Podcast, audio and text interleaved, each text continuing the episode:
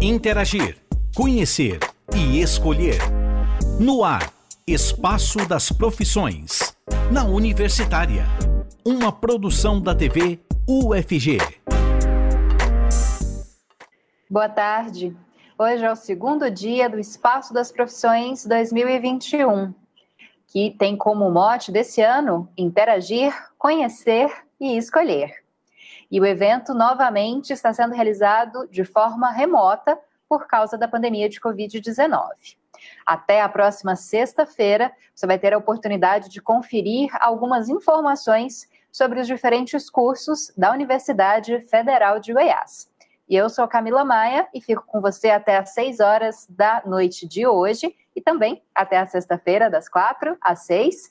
E hoje contamos com o auxílio do Eber Mendes, que é intérprete de Libras está tornando essa transmissão mais acessível à comunidade surda. E o Espaço das Profissões 2021 está sendo transmitido durante a tarde aqui na TV UFG, na Rádio Universitária e também no canal UFG Oficial no YouTube. E você que está nos assistindo e quer fazer questões para os nossos entrevistados, é só entrar no YouTube, no canal UFG Oficial e fazer a sua questão lá no chat eu vou encaminhar assim que possível para os nossos entrevistados. Além disso, hoje tem sorteio de novo, e dessa vez são dois prêmios. Um, o curso de espanhol, um semestre do curso de espanhol primeiro nível, e também um kit da UFG, o curso de espanhol aqui no Centro de Línguas da Universidade Federal de Goiás. Você pode participar desse sorteio entrando no site do espaço das profissões.ufg.br Espaço das Profissões, lembrando, sem tio e sem, é, sem cedilha, perdão, e sem acento. E você pode lá ter informações e fazer o cadastro nesse sorteio. Também tem um códigozinho aparecendo aqui na nossa tela, código digital, que você pode fazer a leitura pelo celular, se estiver acompanhando pela TV ou pela transmissão no YouTube. Vamos começar?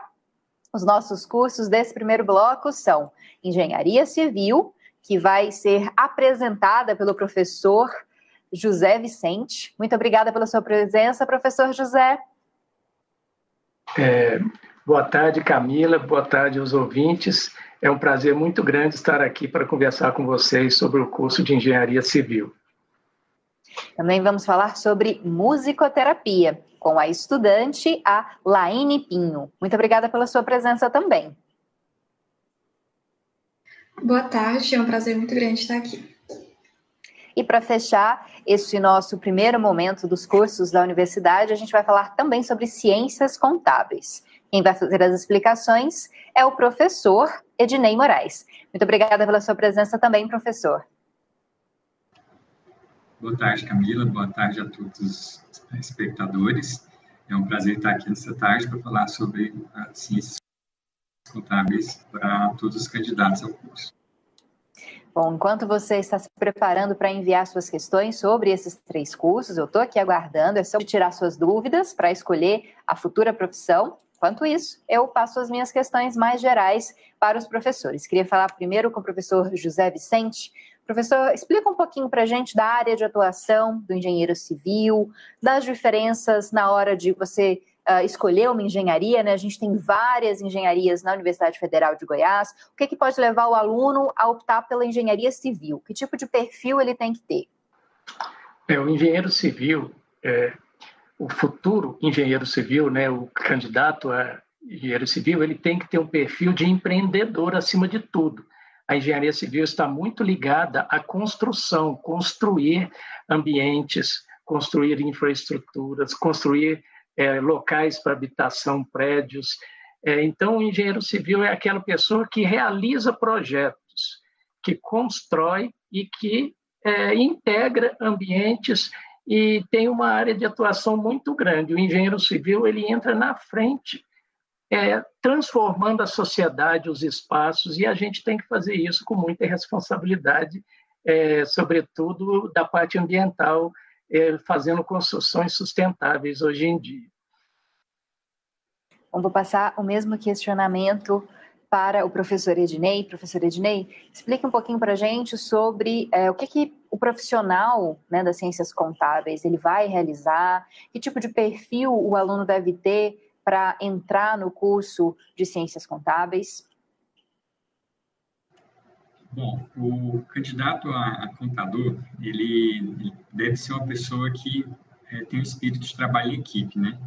Ele vai registrar as operações dentro da empresa, né? Ou de qualquer entidade, uma igreja, um comércio, um, um ente público, para dar valor àquelas operações e poder falar com as pessoas que estão fora da empresa, ou mesmo dentro, se aquela empresa é viável, se ela não é, e comunicar à sociedade é, dados né, financeiros e não financeiros sobre as organizações. Né? Então, e, e, ele vai trabalhar é, com, com, com, dados monetários que e ajudar a fazer a gestão dessas organizações para elas se manterem é, a continuidade de poder prestar um serviço ou vender produtos a clientes, aos trabalhadores, né, poder ter esse emprego. A gente já recebeu uma questão para musicoterapia e tinha bem a ver com essa questão inicial que eu ia fazer para a Laine. O Emanuel Godinho quer saber como pode atuar na musicoterapia. E o Emanuel, se eu não me engano, já ontem estava interessado na área da música, perguntou para a professora que estava aqui falando sobre é, psicologia. Então, Laine, como que as pessoas que se formam em musicoterapia elas vão atuar no mercado de trabalho? Bom, é, o musicoterapeuta, a área da musicoterapia em si, ela é muito ampla. Então, o musicoterapeuta pode tanto trabalhar dentro do hospital, quanto montar a sua própria clínica e trabalhar com pessoas com é, autismo. E ele também pode trabalhar com nas ruas também, né? Que tem as, é, as pessoas que, que fazem sessões com moradores de rua. Ele também pode tratar na, na reabilitação, pode também tratar na parte recreativa e na parte educativa, para ajudar, por exemplo, crianças que têm dificuldade de entender certa matéria, o musicoterapeuta também, pode estar ajudando. Bom, professor José Vicente, é, gostaria que o senhor falasse um pouco para o aluno de ensino médio, que muitas vezes é, ele gosta das exatas, por exemplo, mas não sabe exatamente qual curso que ele poderia fazer. Como é que é para o aluno que entra no curso de engenharia? As exatas, elas uh, até que forma elas são cobradas? Tem muita matemática? Tem muito cálculo? Como é que funciona? Olha, é, isso é uma realidade. Tem sim. O aluno que vai para engenharia civil, principalmente, é, ele tem que gostar de ciências exatas para início de conversa, mas ele tem que ter muita habilidade com matemática, é, com física, com lógica. É, o futuro engenheiro ele vai chefiar equipes normalmente, então ele ele vai desenvolvendo além das é, das capacidades técnicas, ele vai ter que desenvolver umas capacidades é, emocionais, de liderança também. Mas é, a engenharia civil não é tão exigente nos cálculos quanto a engenharia elétrica. Então, a engenharia elétrica avança muito mais nos cálculos e a engenharia civil é muito baseada na física.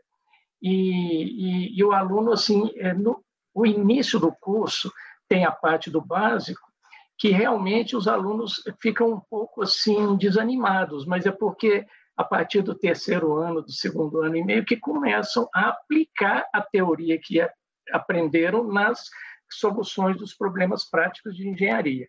Então tem que ter um pouco assim de força de vontade de vencer o iníciozinho e depois ele vai é, tendo é, gosto pelas coisas, porque ele vai vendo a aplicação da teoria que ele aprendeu na solução de um problema prático de engenharia, como todos os cursos. Né? Então, tem que ter uma resiliência um pouco. A pessoa, assim, é, vai ter que abrir mão de, de muitas coisas para conseguir passar nas matérias do básico no início. Exige uma dedicação é, consegue trabalhar e estudar também, mas exige uma dedicação é, constante. Okay. Eu vou passar mais ou menos o mesmo questionamento para o Ednei. É, eu faço esse questionamento porque a gente recebe muitas questões de alunos que às vezes é, precisam de dicas para matemática, tem um pouquinho de medo das exatas, para o curso de ciências contábeis. É, as exatas também estão presentes, né, professor Ednei? Sim, essa realmente é uma pergunta bem recorrente. É, apesar de é, ter é, matemática nas disciplinas do curso, ciências contábeis é a ciência social aplicada, né? É, a matemática que é exigida para o contador é aquela matemática financeira, o, o, o, cálculo, é o cálculo do ensino médio, né, um cálculo mais básico. Então, o contador ele precisa é, saber a matemática para resolver problemas do dia a dia, questões de juros, de empréstimo, né? Saber a probabilidade de certos eventos dentro da empresa acontecer ou não, a, a probabilidade é, que ele vai analisar os dados que ele registrou durante o, vamos dizer assim, durante o ano da empresa. Né? Então, ele vai verificar quantidade de estoque, vai verificar é, a dívida de um cliente, né? que está devendo para a empresa. Então, é, apesar de, de, de, ter precisado da contabilidade, a gente sempre faz contas com o auxílio da calculadora. Né? Então, é, já é, é uma, uma temática mais aplicada a questões financeiras. Bom, Laine, a gente recebeu um outro questionamento aqui sobre musicoterapia. O Pedro Lucas Oliveira está perguntando se há a opção de fazer psicologia e depois se aprofundar em musicoterapia. Isso é possível? Há uma especialização na área? E também o curso de musicoterapia, ele tem disciplinas voltadas para psicologia? Como é que é? Bom, é, a princípio eu também queria fazer psicologia e sim, tem uma especialização. Você pode fazer psicologia e depois se especializar em musicoterapia. É, mas na musicoterapia também tem aulas de psicologia. A gente estuda bastante coisa sobre psicologia, psicanálise, behaviorismo. É, inclusive, esse, esse período, é agora eu estou tendo aula de psicologia e é muito bom. E para mim, que queria psicologia, dá para ter o gostinho, né? De, do que, que seria a psicologia mas eu acho que a musicoterapia ela é muito boa para quem gosta muito da, da música e quer cuidar de, é, cuidar de alguém através da música. E sim, eu acredito que a musicoterapia, a psicologia está muito é, dentro da musicoterapia. Recebemos uma questão aqui para a engenharia civil professor José. Antes de passar a questão, o professor tem alunos já é, parabenizando o senhor aqui no chat, carinhos e coraçõezinhos, demonstrando que o senhor é querido aqui na universidade. Bom, uh, a Esther Narielli, ela pergunta se o mercado de trabalho na área da engenharia civil é amplo. É, boa pergunta, é, Esther, muito amplo. É, a engenharia civil ela tem cinco áreas, então a área mais assim mais conhecida seria a construção civil, mas tem a geotecnia que é a área que é, está no subsolo, que prepara os alicerces, as fundações para as edificações. Aí tem uma área muito grande que é a que eu atuo, que é a área de hidráulica e saneamento, que constrói os sistemas de abastecimento de água, sistemas coletores de esgotos sanitários, as águas pluviais, a drenagem. É, e tem uma área nova, que é a área de geomática, que, é, que hoje está muito evidente em todos os trabalhos do engenheiro, o geoprocessamento. Então, a engenharia civil ela, ela, ela é um leque que se abre muito grande, e quando eu, assim, algumas pessoas que conversam comigo falam, eu não sei direito o que, que eu quero fazer, aí eu aconselho, faça engenharia civil, porque você vai ter tantas opções e opções até além da, da própria engenharia, porque o engenheiro civil é treinado para resolver problemas, resolver problemas. Ele tem uma metodologia, ele é treinado to, durante todo o curso para equacionar um problema, planejar a sua solução e chegar na solução adequada para o problema, estudando as alternativas. Então, é, não sei o que, que eu vou fazer, faz engenharia civil, porque você vai conseguir uma das cinco áreas e, e, e, e tem também as opções de, de, de, especialização futura. Você pode dedicar a educação, a ser professor, que é uma coisa que eu atuei tanto na área profissional, é, é, como é, engenharia prática mesmo, e na área de educação, que é muito interessante. E pode se fazer muitas pesquisas. Então, é, não sei o que, que eu vou fazer, entra na engenharia civil, você não vai arrepender. Vou passar o mesmo posicionamento para o Ednei. Ednei, como é que é a área de atuação é, de quem faz ciências contábeis? Às vezes a gente pensa só na pessoa que trabalha dentro da empresa, fazendo contabilidade, mas existem outras áreas possíveis? Sim, tem, é, o mercado é bastante amplo, a empregabilidade é muito alta, né? Como você disse, é, ele pode ser um profissional liberal, então ele vai abrir um escritório e fazer contabilidade para várias empresas, ou atuar dentro de uma só empresa, né? Como contador daquela empresa lá, ele vai ter uma visão mais ampla, ele vai ter um cargo assim mais de gestão, né? Ajudar a contabilidade, além da contabilidade, ajudar a auxiliar nas decisões da, da entidade. Mas para além disso, ele pode fazer perícias, né? Perícias judiciais, que hoje, por exemplo, os grandes escândalos que tiveram aí é, de fraudes, né? É, peritos faziam essas análises desses documentos, como a é, Lava Jato e tudo, teve várias é, operações que foi contadores que fizeram o levantamento dos, é, é, dos valores que foram desviados, né? Além disso, tem auditorias, que são é, é, contadores que vão fazer análise dos balanços das empresas que, que estão no, no mercado de capitais, né? ele pode também é, atuar no serviço público, né, fazer contabilidade de órgãos e entidades públicas, de partidos políticos, de igrejas, de fundações como a Fundação da TV, que são entidades que não têm fins lucrativos, né? E também é, a contabilidade, ela dá uma base, no caso do serviço público, ser o contador de prefeituras ou de outros órgãos, ou atuar no serviço público também. Então, o curso de Ciências Contábeis dá base para concursos como Banco Central, é, Tesouro Nacional, Tribunal de Contas da União, né? E também ser professor, ser pesquisador, então, é, e trabalhar em outros cargos de gestão, não, não só ligados à contabilidade, mas de recursos humanos, de controladoria, né, que teria na parte, depois da contabilidade pronta, ele fazer análise dos indicadores da empresa e poder, não só da empresa, mas de outras entidades em geral. Ok, professor. Infelizmente, nosso tempo acabou, porque a gente tem mais cursos para falar daqui a pouco, mas queria agradecer. Professor José Vicente, muito obrigada. Laine Pinho, estudante, também muito obrigada. E professor Ednei Moraes, obrigada pela participação.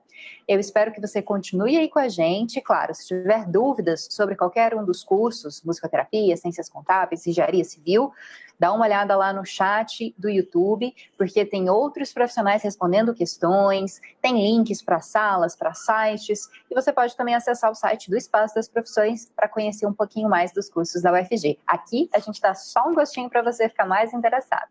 Daqui a pouquinho a gente retoma com mais uma sala, mas não sai daí, se quiser dar uma saidinha só para beber uma água, mas acompanhe o conteúdo desse intervalinho entre uma sala e outra, porque ele mostra para você espaços, laboratórios, ações da Universidade Federal de Goiás, que eu tenho certeza que você vai gostar de ficar sabendo.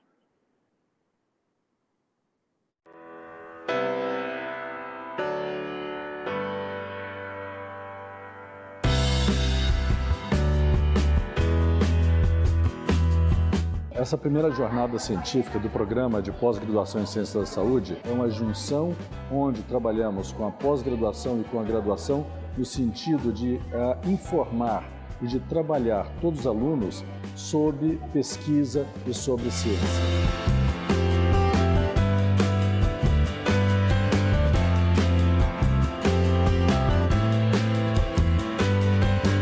Eh, a iniciação científica tem uma importância digamos así, trascendente dentro del estudio de la medicina, porque crea las bases para el pensamiento lógico, para la procura de las preguntas, para el primer entrenamiento y las primeras experiencias que tiene un estudiante de medicina al enfrentarse con la ciencia y poder a través de ahí ver y verificar las evidencias que existen tanto para el diagnóstico, tratamiento, pronóstico, control de una determinada doença. No momento actual, e ainda mais dentro da conjuntura eh, do Programa de Saúde da Família, se está vendo cada vez mais a importância das evidências dentro da prática médica. Então, para isso, o aluno precisa, desde o início de, de sua formação, treinar-se nesse, nesse tipo de método. Não? Todo o conhecimento até agora adquirido partiu da experimentação, da observação permanente, e todas essas feitas através de um rigor científico, de lo que seria o método científico.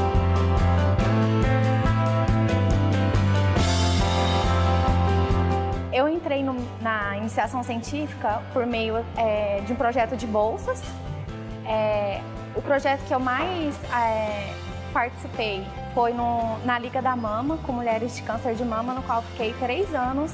A iniciação científica ela me incentivou totalmente, é, porque você ganha assim uma maturidade assim para conhecer o que, que, como você elabora um projeto de pesquisa, é, sobre a, os princípios da ética em pesquisa. Então, por isso acho até essa, essa iniciativa de divulgação da pesquisa importante. Porque hoje a gente está assim numa conjuntura em que a gente tem que mostrar para a população a importância da gente investir em pesquisa no Brasil.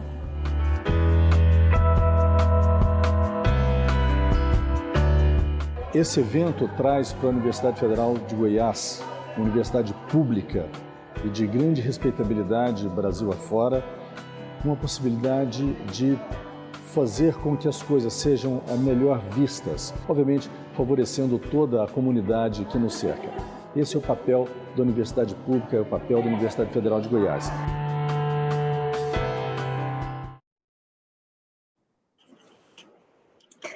E já estamos de volta com o Espaço das Profissões 2021. Eu falei que era bem rapidinho. Bom, dessa vez eu conto com o auxílio da Jéssica Castro, intérprete de Libras. Muito obrigada pela sua presença, Jéssica. E eu conto também com três participantes que vão explicar para a gente um pouco mais sobre outros cursos da Universidade Federal de Goiás. Então, convido a estar aqui com a gente a Jéssica Tragueto, espero que eu tenha acertado o sobrenome, professora, uh, que é professora da administração. Muito obrigada pela sua presença. Eu que agradeço, Camila, acertou sim. Também vamos conversar com a Carla Cruvinel, professora da Engenharia Ambiental. Muito obrigada pela sua presença, professora. Eu que agradeço, Camila. Estou feliz de estar aqui novamente, né? O ano passado nós estivemos, este ano novamente. Obrigada. E também vamos conversar com o Wagner Gonzaga, estudante da administração. Muito obrigada, Wagner, pela sua presença. Boa tarde, boa tarde a todos, boa tarde a todos. Eu que agradeço a presença e o convite de poder estar aqui com vocês. Lembrando que você pode participar com a gente. Se você estiver assistindo pela TV UFG, ouvindo pela rádio ou acompanhando pelo canal UFG Oficial no YouTube, é no chat desse canal no YouTube que você pode mandar as suas questões, as suas dúvidas, que eu repasso aqui para os entrevistados. Além disso, você também pode se inscrever no sorteio. Hoje, a UFG vai sortear uma bolsa de estudos no primeiro nível, né, num um semestre do curso de espanhol no Centro de Línguas da UFG e também um kit da UFG. Para se inscrever, se você estiver assistindo a gente pela TV ou acompanhando pelo YouTube, pode fazer a leitura do código, esse códigozinho, códigozinho digital que aparece aqui do nosso lado. Se você estiver acompanhando pela rádio, acesse o site do Espaço das Profissões e confere todo o regulamento lá. O site é o espaço das profissões.fg.br. Espaço sem cedilha, profissões sem acento. Bom, já falei o que eu tinha que falar e vou repassar algumas questões iniciais para os professores e para o estudante também, para as professoras, enquanto eu aguardo que você envie a sua dúvida para a gente. Bom, vou começar falando das, da engenharia, já que nós estamos aqui com várias engenharias desde ontem. Professora, qual é a especificidade da engenharia ambiental? Ontem, por exemplo, a gente falou da engenharia florestal. Tem coisas a ver? É totalmente diferente? O que, que o aluno tem que pensar na hora que ele uh, começa a procurar por esse curso, por essa área de estudo? Então, a engenharia ambiental na UFG é engenharia ambiental e sanitária. Né? A gente não pode esquecer aí do sanitária, porque faz toda a diferença no curso. É, é, muito comum o pessoal confundir engenharia ambiental com engenharia florestal. A gente vê algumas diferenças e são muitas diferenças. Não deixa de ser um curso de engenharia. Às vezes o aluno ele entra com a ideia de que é um curso de engenharia, de engenharia ambiental, então não tem engenharia. Tem engenharia, a base da engenharia total, assim, é, é, muito parecida essa base com outras engenharias, engenharia civil, engenharia mecânica. Uh, o diferencial da engenharia ambiental e sanitária é que o, o, o aluno, né, o profissional formado para trabalhar com a parte da engenharia dentro de soluções é, relacionadas à questão ambiental e saneamento. Né? O nosso curso ele tem um peso grande na área de saneamento. Então, o aluno ele sai preparado para atuar na área de projetos de saneamento de água, esgoto, resíduos sólidos, controle né, e monitoramento ambiental de uma forma em geral. Então, o aluno ele tem que entender que é um curso de engenharia, sim, tem as básicas ali da engenharia, a matemática pesada, a física pesada, mas tem esse olhar voltado para as questões ambientais e para as questões de saneamento que está tão eminente, né, principalmente agora com a nova, o novo marco do saneamento. Eu vou passar o mesmo questionamento para a Jéssica depois abro a palavra também para o Wagner. Jéssica, explica um pouquinho para a gente é, como é o curso né, de administração, uh, como é o mercado de trabalho também da administração. Então, Camila, o curso de administração na UFG é um curso de administração só, né? Porque algumas faculdades fazem o curso de administração de empresas e não é o nosso caso. Então, o profissional ele estará habilitado para trabalhar tanto em empresas públicas quanto em empresas privadas, quanto no seu próprio negócio, em organizações não governamentais. É, então, é bem amplo, né? Muitas possibilidades. E nós temos também muito orgulho do programa de pós-graduação em administração que a UFG tem. Então, para quem também deseja seguir a carreira acadêmica, nós temos o mestrado em administração e o doutorado em administração agora também. Bom, Wagner, e conta um pouquinho para gente o que, que o aluno que optar pelo curso de administração, né, e entrar na universidade, é, quais tipos de disciplinas ele vai ter acesso, como que é o curso, qual é o foco, né, da área de conhecimento na administração. É, o curso de administração, como a professora disse, é um curso bem amplo na, na UFG, não é focado nem para o público nem para o privado. Então, você tem uma, uma janela muito ampla você pode escolher concursos públicos, com, entrar em empresas privadas, criar seu próprio negócio, o próprio empreendedorismo, que entrou na moda ultimamente. É, empresas do terceiro setor também, que às vezes as pessoas deixam de lado e que também é uma outra, é uma outra, é um outro ponto muito interessante que a gente aprende, tem uma, uma grande participação dentro da universidade sobre isso. Como, como você pode montar uma empresa com um conglomerado de pessoas, ser uma sociedade ali, entre uma comunidade ali entre as pessoas, isso é, uma, é um dos pontos também.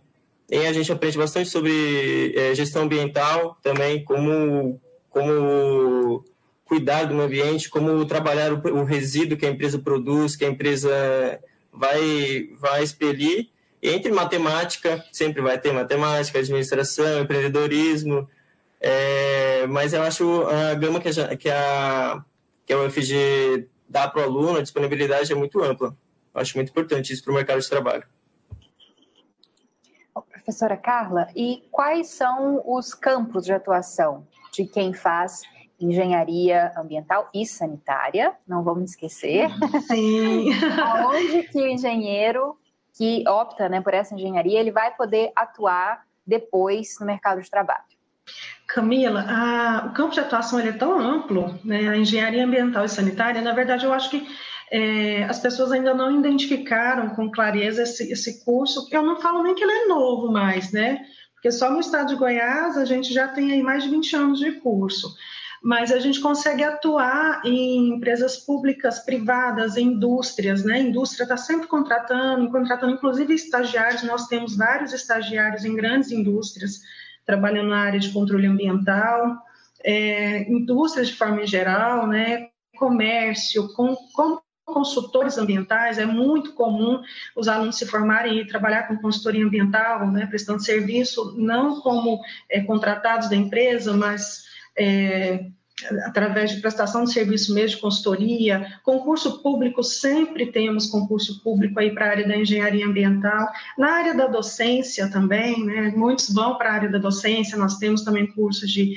mestrado e curso de doutorado na UFG voltados para a área ambiental, é, a gente tem realmente uma área de atuação muito grande, né? Se for pontuar, cada, tem muita coisa que com certeza eu estou esquecendo agora, mas que a gente, dentro das empresas de saneamento, a gente sempre tem concurso nessas empresas de saneamento voltados para engenheiro ambiental e sanitarista. Então, é um mercado de trabalho muito grande que vem ganhando realmente muito reconhecimento de alguns anos para cá. A gente fica muito feliz com esse reconhecimento que é realmente digno, né? Porque é um profissional que realmente está capacitado para trabalhar com projetos de saneamento e com as questões ambientais de uma forma geral.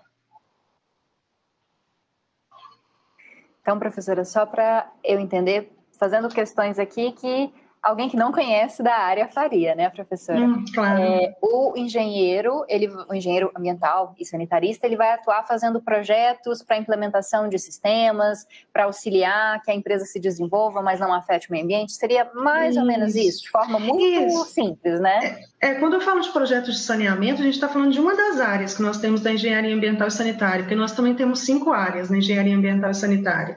Então, uma das áreas são os projetos de saneamento, projetos de estações de tratamento de água, sistemas de abastecimento de água, coleta e tratamento de esgoto, é, aterros sanitários, né? Dentro de indústria, na parte de controle de geração de resíduos, tratamento de resíduos, monitoramento de poluição atmosférica, né? E, então, a gente tem essas áreas e ainda tem a área de gestão ambiental, que pode se trabalhar com auditorias ambientais, com perícias ambientais, que é uma área também, perícia e arbitragem, que é uma área bem interessante de atuação do engenheiro ambiental e sanitarista. Então, a gente tem uma área muito geomática, geoprocessamento. O nosso aluno ele sai um profissional capacitado para atuar em todas essas áreas. Bom, professora Jéssica, é, o curso de administração, como a senhora disse, ele é voltado para que a pessoa aprenda a gerir, né, a administrar não só empresas, né, mas aí outros setores, como mesmo destacou o Wagner. Mas dentro do curso, quais são Uh, as orientações que esse aluno recebe, os ensinamentos que esse aluno recebe, é mais da área uh, das exatas. Estou uh, chutando aqui como alguém também que não conhece a administração. O que, que o aluno vai aprender, né? Como que ele vai uhum. poder conduzir um negócio, a própria empresa, a partir do curso de administração. Camila, é interessante porque muita gente acha que é de área de exatas, né? Mas nós estamos dentro da área de ciências sociais aplicadas. Então, Wagner ressaltou que tem matemática, porque os alunos muitas vezes entram achando que não vai ter nada, né, de matemática, já que está dentro de ciências sociais aplicadas. Mas nós temos cálculo, matemática financeira, estatística, é, porque é necessário para uma formação completa mas o curso em si está dentro das ciências sociais aplicadas, então também tem sociologia, psicologia, todas essas outras disciplinas que estão aí na, na área, né? Professora, a senhora pode explicar um pouquinho mais para a gente como é que é, por exemplo, a sociologia aplicada à administração? Porque realmente quem é de fora, apesar de eu estar aqui no prédio da face, é, parece que a administração é muito mais voltada para as exatas, né? É mesmo, a TV UFG está aí, né, coladinha na face. A FACE, então, é a Faculdade de Administração, Ciências Contábeis e Ciências Econômicas. E, e a Sociologia, então, né? A, todo conhecimento da sociologia contribui muito para a administração, porque todos os, os sociólogos que fizeram as suas teorias pensaram também nas organizações quando é, tiveram todas a, as teorias da sociologia. A gente utiliza assim muitas muitas teorias da sociologia, Weber está ali super presente nos nossos ensinamentos, né, Wagner? Bom, Wagner, já que a professora uhum. te chamou também, vou te passar a palavra para a gente encerrar rapidinho, só para você sentir o gostinho dos cursos.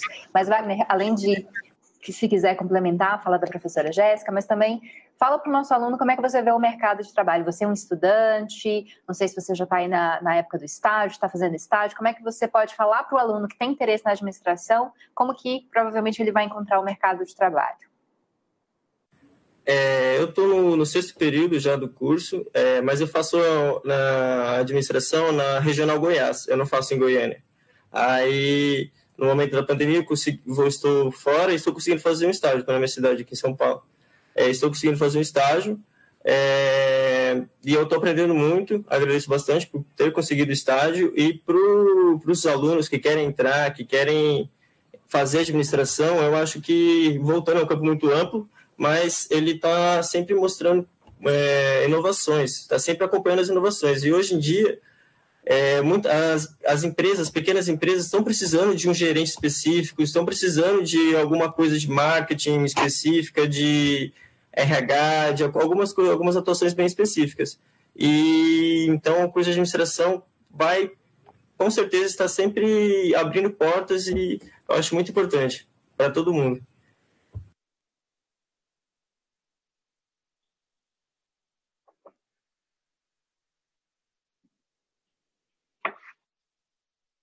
Microfone desligado, tinha que acontecer, né? Se não acontecesse em live, não estava certo. Mas só para avisar, se é, quem puder responder aqui, o Rafael Mendonça, no chat, ele fez uma pergunta muito complexa sobre hipertextualização, se eu não estou me enganando a palavra, em mídias sociais. Acho que os alunos não vão entender muito bem né, esse conceito, os alunos de ensino médio. Aí, se alguém depois do curso puder responder para ele, ele está lá com uma dúvida. Mas queria agradecer. Muito obrigada, Wagner. Muito obrigada, Carla. Muito obrigada, Jéssica, professora, e Jéssica também, nossa intérprete, por estarem aqui de ensino médio. E também quero agradecer a você que está assistindo a gente e pedir para você não sair daí, porque agora a gente tem um conteúdo especial sobre a Universidade Federal de Goiás para você acompanhar enquanto a gente muda de sala para conversar sobre outros cursos daqui a pouquinho.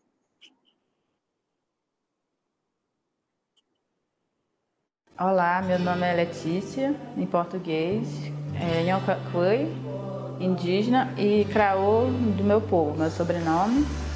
Eu sou estudante de antropologia social. O primeiro contato com a FLG foi através da minha mãe. Ela fez intercultural aqui na, no aqui na.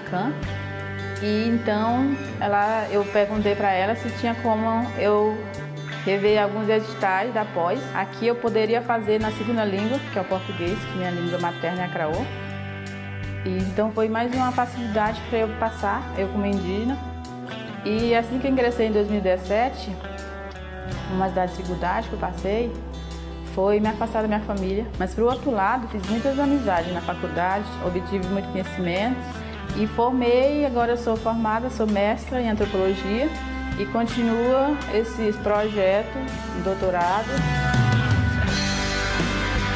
Meu estudo foi sobre os ritos e mitos Craô, mas eu conversando com meu orientador, a gente mudou para para narrativas, narrativas que são nossas origens. A gente não sabia comer, a gente não sabia cantar, a gente não sabia cozinhar as comidas, mas segundo as nossas origens, a gente foi é, incorporando isso devido aos animais que conversavam com a gente, com nossos antepassados. Então eu sei cantar, eu sei pintar, eu sei cortar cabelo, eu sei tudo da minha cultura, os hábitos alimentares da minha cultura, porque isso vem de gerações a gerações. Então, isso que eu quero, eu, eu estudei no meu, meu mestrado para deixar registrado. De alguma forma, isso, isso servirá para a geração Craú.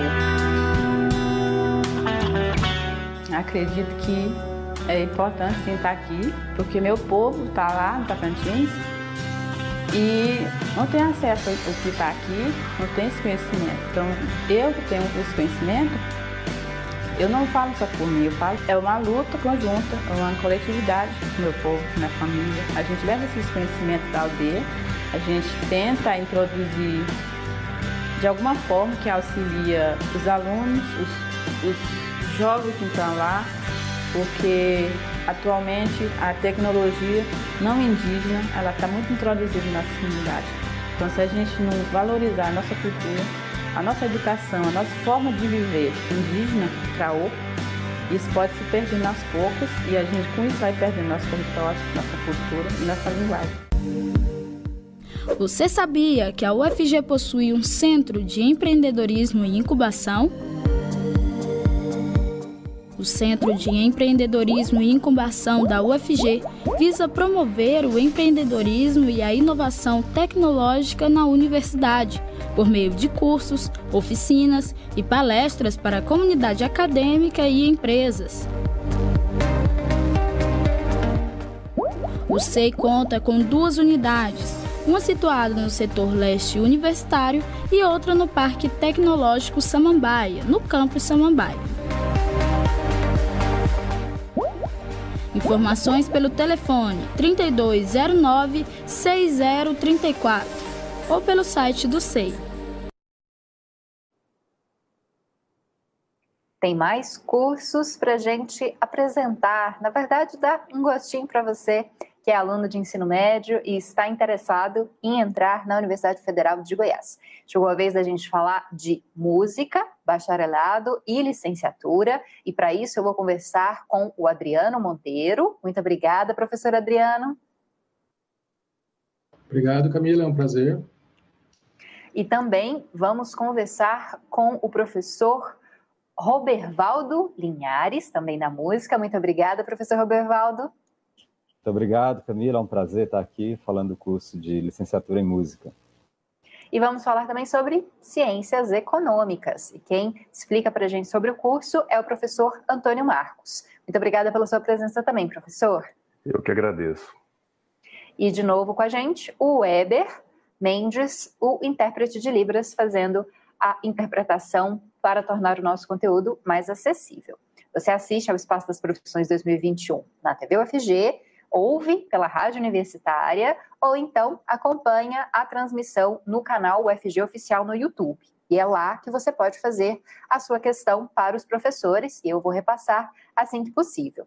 Além disso, você pode concorrer também a prêmios da Universidade Federal de Goiás. Um deles é uma bolsa de estudos para o curso de espanhol, nível uh, inicial, né, primeiro nível durante um semestre, aqui no Centro de Línguas da UFG, e também é um kit da UFG. Para isso, você pode ou ler o QR Code, esse códigozinho digital que está aparecendo no canto da nossa tela, tanto para quem assiste na TV quanto para quem vê pelo YouTube.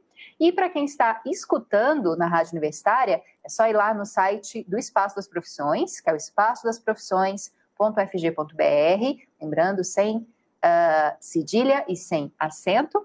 E lá você confere o regulamento e pode se inscrever também nesse concurso. E esperando a sua questão, eu vou começando aqui a nossa conversa com os professores. Falando primeiro da área de música, queria que vocês diferenciassem para mim e para o aluno, né, que gosta de música, que tem aptidão, mas não sabe diferenciar bacharelado e licenciatura. Queria que vocês falassem, explicassem para mim, né, as áreas de atuação do bacharel e do licenciado. Uh, vou começar com o professor Adriano, depois passo para o professor Robervaldo. Tá certo. Muito obrigado, Camila.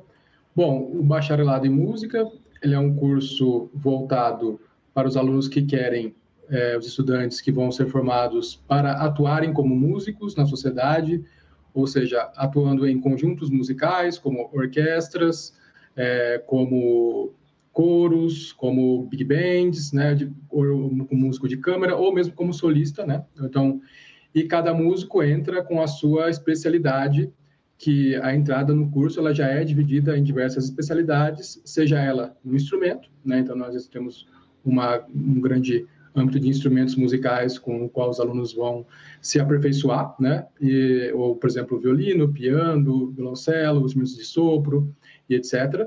E também temos as modalidades no bacharelado de composição e regência, que são os alunos que vão, bom, regente são os alunos que vão atuar como regentes de orquestras ou de coros, né? E composição são os alunos que vão atuar com a, a, parte mais criativa no curso de composição, que é compor música, fazer arranjos, trabalhar em estúdios de produção e coisas desse gênero. Então, é, o, o curso do, de bacharelado é voltado para esse tipo de profissional. Olá, boa tarde. O curso de licenciatura de música é voltado para aqueles músicos, aqueles estudiosos que estão interessados em serem professores de música. Então, é um curso é, que é dividido em três habilitações importantes, como educação musical, ensino do instrumento musical e ensino do canto. Então, o aluno, além de todas as matérias relacionadas à música, ele também vai estudar matérias relacionadas à educação. Então, é para aquele músico que quer ser professor de música. De música. Já recebi umas questões aqui do Emanuel, que está super ligado nos cursos de música, já fez várias questões sobre música. Daqui a pouco eu passo a sua questão, tá, Emanuel? Mas convido você também que está interessado em outros cursos a fazer igual a ele. Mande as suas questões aqui que eu repasso para os professores. Vamos falando com o professor Antônio Marcos agora. Professor, a gente está uh, acompanhando desde ontem vários cursos da universidade, né? E a gente já falou sobre por exemplo, uh, ciências contábeis, administração, pensando que uh, ciências econômicas. Qual que é a diferenciação, por exemplo, das ciências econômicas para ciências contábeis? O que, que o aluno de ciências econômicas estuda? Obrigado, Camila. É, o curso é, de ciências econômicas ele tem como foco principal, é, além da, da pesquisa, né, ensino e pesquisa, tem o, o, foco, como nós estamos formando aqui bacharéis, né? então esses profissionais eles vão atuar é, no mercado financeiro, no mercado bancário, no mercado de é, assessor, assessoramento de associações de classe, sindicatos, federações, né? Federação da Indústria, Federação do Comércio, e também no setor público, né? nas prefeituras, na Secretaria da Fazenda, Secretaria de Economia de algum estado, de alguma prefeitura, né?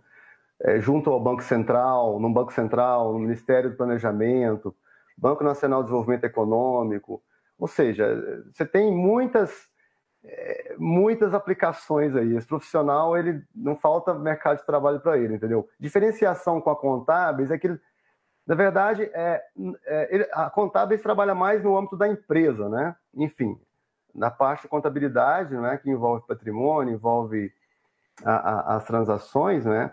E, e, e, e, a economia, ela trabalha mais no âmbito além da empresa, não que, que ela não trabalha na empresa, mas trabalha além da empresa, né? mais na, na perspectiva do mercado. Mas a empresa, nós temos disciplinas também relacionadas à empresa, mas o nosso foco é mais o mercado, né? Que envolve é, o ambiente mais amplo, mais holístico, entendeu? Daqui a pouquinho tem questão para o professor Antônio, Murilo já mandou para a gente, mas antes vou passar a questão do Emanuel, que está aqui. Acho que ele está com muitas dúvidas no curso. É, como escolher né, um curso da área da música. Ele pergunta o que estudar na música. Tem um, uma grande dúvida sobre o mercado de trabalho na música.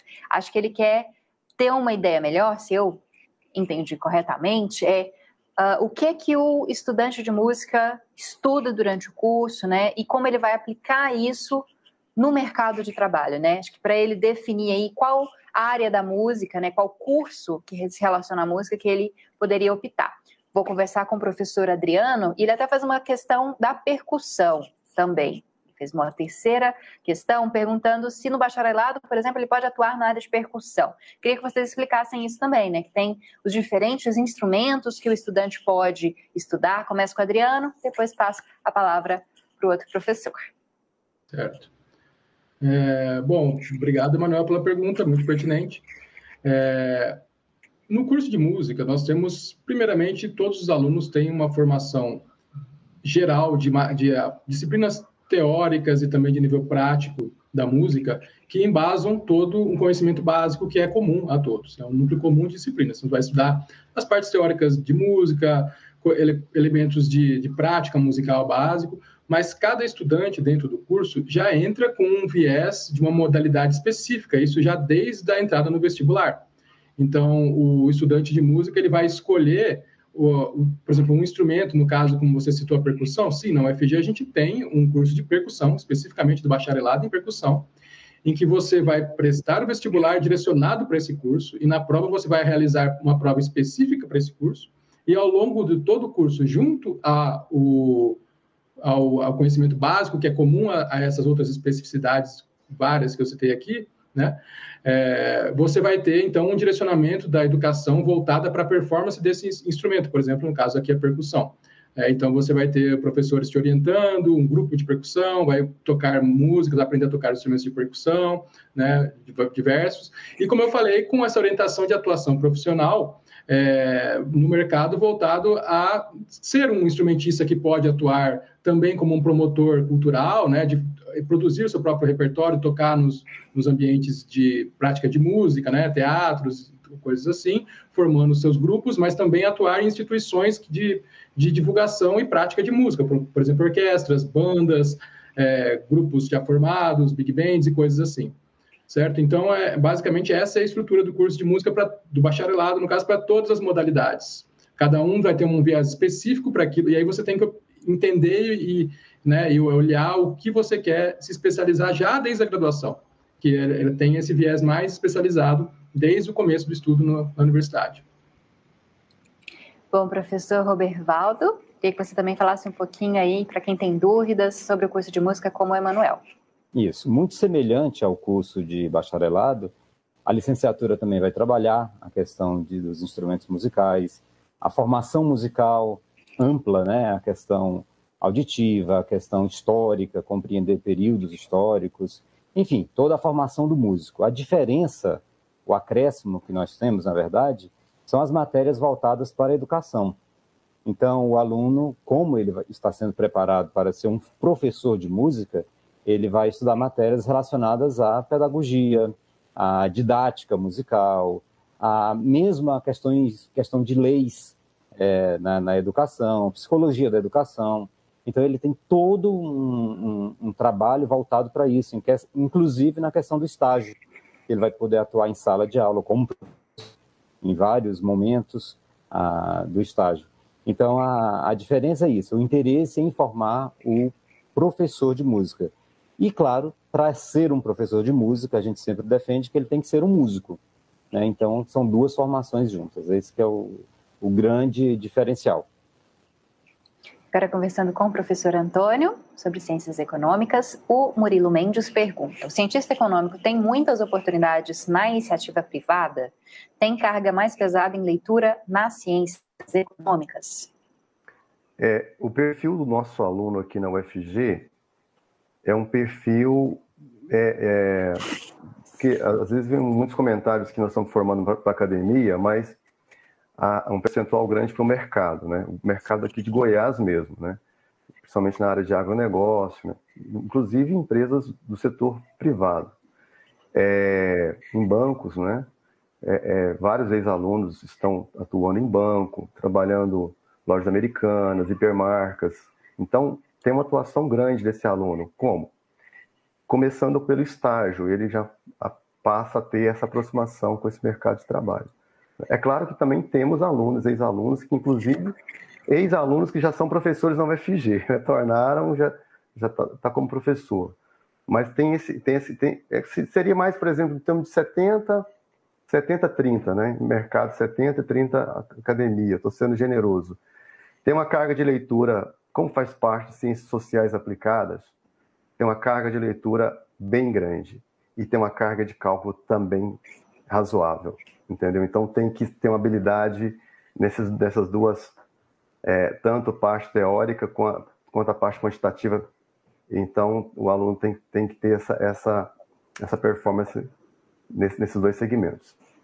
Foi até uma outra dúvida apontada ali no chat, a questão das exatas. Então, o aluno pode ficar uh, bem ciente de que ele precisa uh, ter conhecimento né, prévio no ensino médio, deve se dedicar um pouco mais às exatas, para poder fazer o curso de ciências econômicas, mas que não é só isso, né, professor? Ele vai, é, exatamente. O aluno às vezes tem essa dificuldade, o aluno que gosta de cálculo, ah, eu não gosto de ler tanto, mas em economia ele vai ter que ler bastante, porque nós temos disciplinas com caráter histórico, né? Com caráter de formação econômica do Brasil, economia brasileira. Então, que é a aplicação da teoria, não é? é? E também temos os cálculos, né? Temos os números, né? Banco de dados, temos que trabalhar com banco de dados, então, é, com orçamento, então, é, é então nós temos uma disciplina chamada econometria, é uma disciplina bastante pesada, né? Seria o, o, o uma das disciplinas mais de maior reprovação, mas ela é, ela é fundamental no curso porque ela habilita os, os, os alunos a, a lidar com banco de dados né? e com com simulações de modelos. Bom, vou falar novamente sobre música. Professor Adriano é, e professor Robervaldo. Vou começar com o professor Robervaldo para a gente mudar um pouquinho a sequência. Professor, o aluno que vai entrar para a música, ele tem que fazer uma prova de aptidões específicas, né? Ele tem que já ter um conhecimento básico de música para entrar no curso de música? Como é que funciona? Isso, exatamente. Nós chamamos é, VHCE, Verificação de Habilidades de Conhecimento Específico. Então, nós não estamos interessados na questão da aptidão, ver se a pessoa tem jeito para música, mas sim se ela já tem conhecimentos mínimos prévios, que ele pode ver no site da IMAC, tem todas as informações, o que cai na prova, tudo, inclusive com modelos de provas anteriores, para ele se inspirar, ter uma ideia. Então, ele tem que ter essas habilidades é, mínimas né, necessárias para passar na prova. Então precisa disso, e é, posso antecipar, é uma prova de solfejo, que é cantar as notas musicais, ele vê as, na, na partitura as notas e consegue cantá-las, de ritmo, uma leitura rítmica, ele vai bater o ritmo, né? E ele vai tocar, no caso da licenciatura, tocar, fazer uma prova de instrumento ou de canto, tá certo?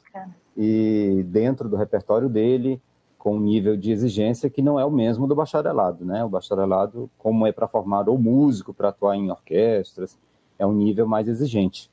Então, deixa eu já até passar para o professor Adriano, vou interrompê-lo, porque nosso tempo está acabando. Professor Adriano, o professor é, já explicou um pouquinho que é mais exigente, então, na área do bacharelado.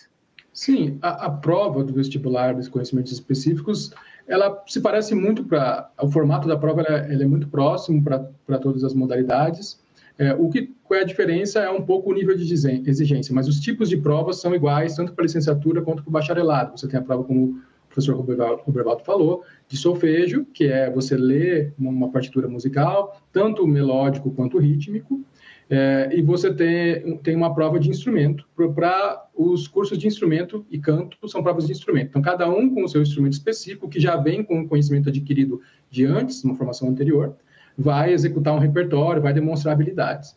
No caso especificamente da composição e da regência, tem algumas provinhas a mais, por exemplo, no caso da composição, o aluno, o candidato, no caso, tem que mostrar algumas composições que ele já fez, né? É, tem que também mostrar um pouco de habilidade ao piano, e no caso da regência também, habilidade ao piano, ao canto, e mostrar um pouco de habilidade regendo. Né? Todas elementares, né? porque essas modalidades vão ser melhores desenvolvidas durante o curso, mas essas são as diferenças. Ok, professor, muito obrigada, professor Adriano, muito obrigada, professor Robervaldo, obrigada também, professor Antônio Marcos. Felizmente, nosso tempo é curtinho, dando só um gostinho para o aluno, mas já deixo aí a dica de conferir no nosso chat que tem outras atividades dos cursos acontecendo e elas estão sendo divulgadas lá no YouTube. Também, claro, acompanhar a programação toda no site do Espaço das Profissões. Continue acompanhando a gente, daqui a pouquinho tem mais cursos e agora você fica com mais informações sobre a Universidade Federal de Goiás aqui no nosso micro intervalo. Meu nome é Flávia Maria Cruvinel, sou coordenadora do projeto Música na Casa de Projetos Sociais então, o projeto Música na Casa de Projetos Sociais é uma parceria né, para a Reitoria de Extensão e Cultura e Escola de Música Artes Cênicas, onde a gente engloba, é, primeiramente, o objetivo de oferecer à comunidade acesso ao ensino musical. Então, nós oferecemos, a princípio, três oficinas, é, violão, percussão e criação musical pessoas que nós temos aqui como alunos são pessoas que moram aqui no entorno da universidade, que não têm condições, algumas delas não têm condições de pagarem um curso de música. Então aqui elas estão tendo essa, essa oportunidade de aprenderem música. E também nós temos é, os funcionários aqui da UFG e também temos alunos da, que cursam os cursos aqui da UFG. Então nós trabalhamos com o conceito de teoria aplicada, onde as pessoas aprendem um conceito e praticam. Então, já estamos formando uma orquestra de violão e um conjunto de percussão. Um projeto como esse traz a oportunidade para as pessoas que não têm condições de aprenderem música, condições financeiras de pagarem um curso de música, mas que aqui nesse projeto elas podem conhecer, aprender, elas trocam experiências umas com as outras elas aprendem a ler uma nova leitura, uma grafia e também é, nós sabemos que todo ser humano ele tem direito a aprender música. Música é uma ciência, ela faz parte do conhecimento, então todo ser humano ele tem direito a adquirir esse conhecimento. Então, a, as inscrições, né, as próximas inscrições abrirão a partir do semestre que vem, são feitas online é muito fácil, são oficinas gratuitas, é, com o objetivo exatamente de democratizar esse acesso à educação musical. A Casa de Projetos Sociais ela está localizada no campus Samambaia, entre o SEMEC e a editora da UFG. Então, o espaço que a gente quer ocupar com muita arte e cultura.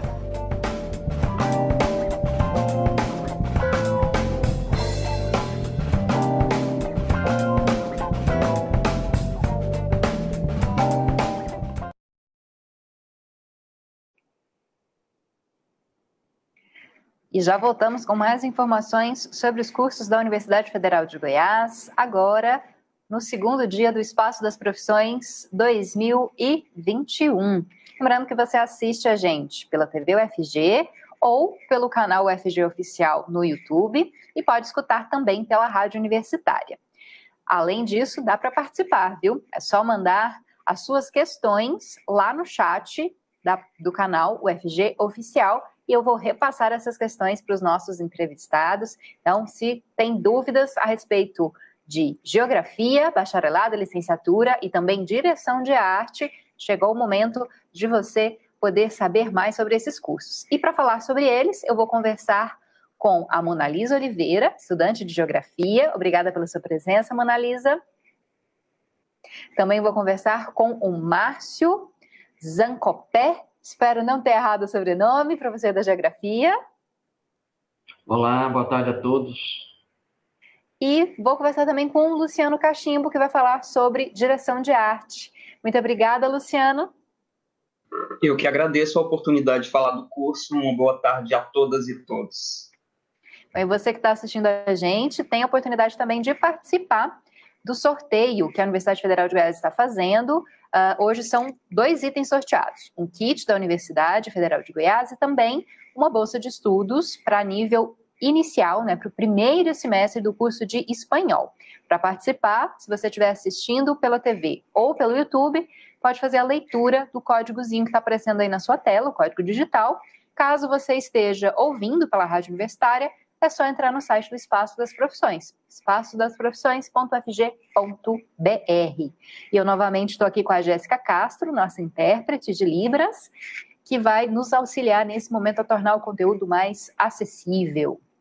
Bom, agora já passando as questões iniciais sobre os cursos, vou esperar que você mande a sua, enquanto isso eu vou fazendo as minhas aqui. Gostaria que a gente tivesse uma diferenciação primeiro entre bacharelado e licenciatura na geografia. O que é que faz um bacharel em geografia e o que é que faz um licenciado em geografia? Vou começar com o professor Márcio e depois passo a palavra para Mona Lisa. Bom, muito bem, Camila mais uma vez, boa tarde a todos que nos assistem aqui, né? Uma satisfação tê-los aqui conosco, interessados em o que nós fazemos aqui na universidade, né? E a, a, é, a diferença entre licenciatura, né, geografia, licenciatura e bacharelado, bom, é, basicamente, é, durante a, a estadia do estudante na universidade, a diferença é muito pouca, né? É, a, diferença se concentra basicamente na, na atuação, né? O licenciado basicamente vai ter atuação na docência, né? Dando aulas no ensino médio, no ensino fundamental, né? Enquanto que o bacharel pode atuar é, tecnicamente, né? Ele pode é, é atuar como profissional de geografia, né? Como geógrafo, que a gente fala. Então, basicamente, a diferença é essa, mas durante o curso a diferença é muito pouca. Passar a palavra então. Acho que meu áudio está fechado, não está. Vou passar a palavra então para a Mona Lisa. Mona Lisa, como estudante, queria que você desse a sua visão também dessa diferenciação para quem está interessado em fazer geografia, mas não sabe se quer atuar na licenciatura ou como bacharel. Boa tarde a todos, boa tarde, Camila. É, como o professor já colocou, né, a, o curso em si, ele é bem similar, né, é, os conteúdos, mas o licenciado, né, ele tem as, as disciplinas de educação, ele é preparado para dar aula, para docência, tanto no ensino né, fundamental quanto no ensino médio. né? Ele pode dar aulas em escolas é, municipais, particulares, estaduais, cursinhos, enfim. A gente é preparado na universidade com matérias de educação para poder é, desempenhar a docência. Agora passando a palavra para o Luciano. Luciano, o que, que faz um diretor de arte? É para atuar no teatro, para atuar no cinema, para atuar aonde?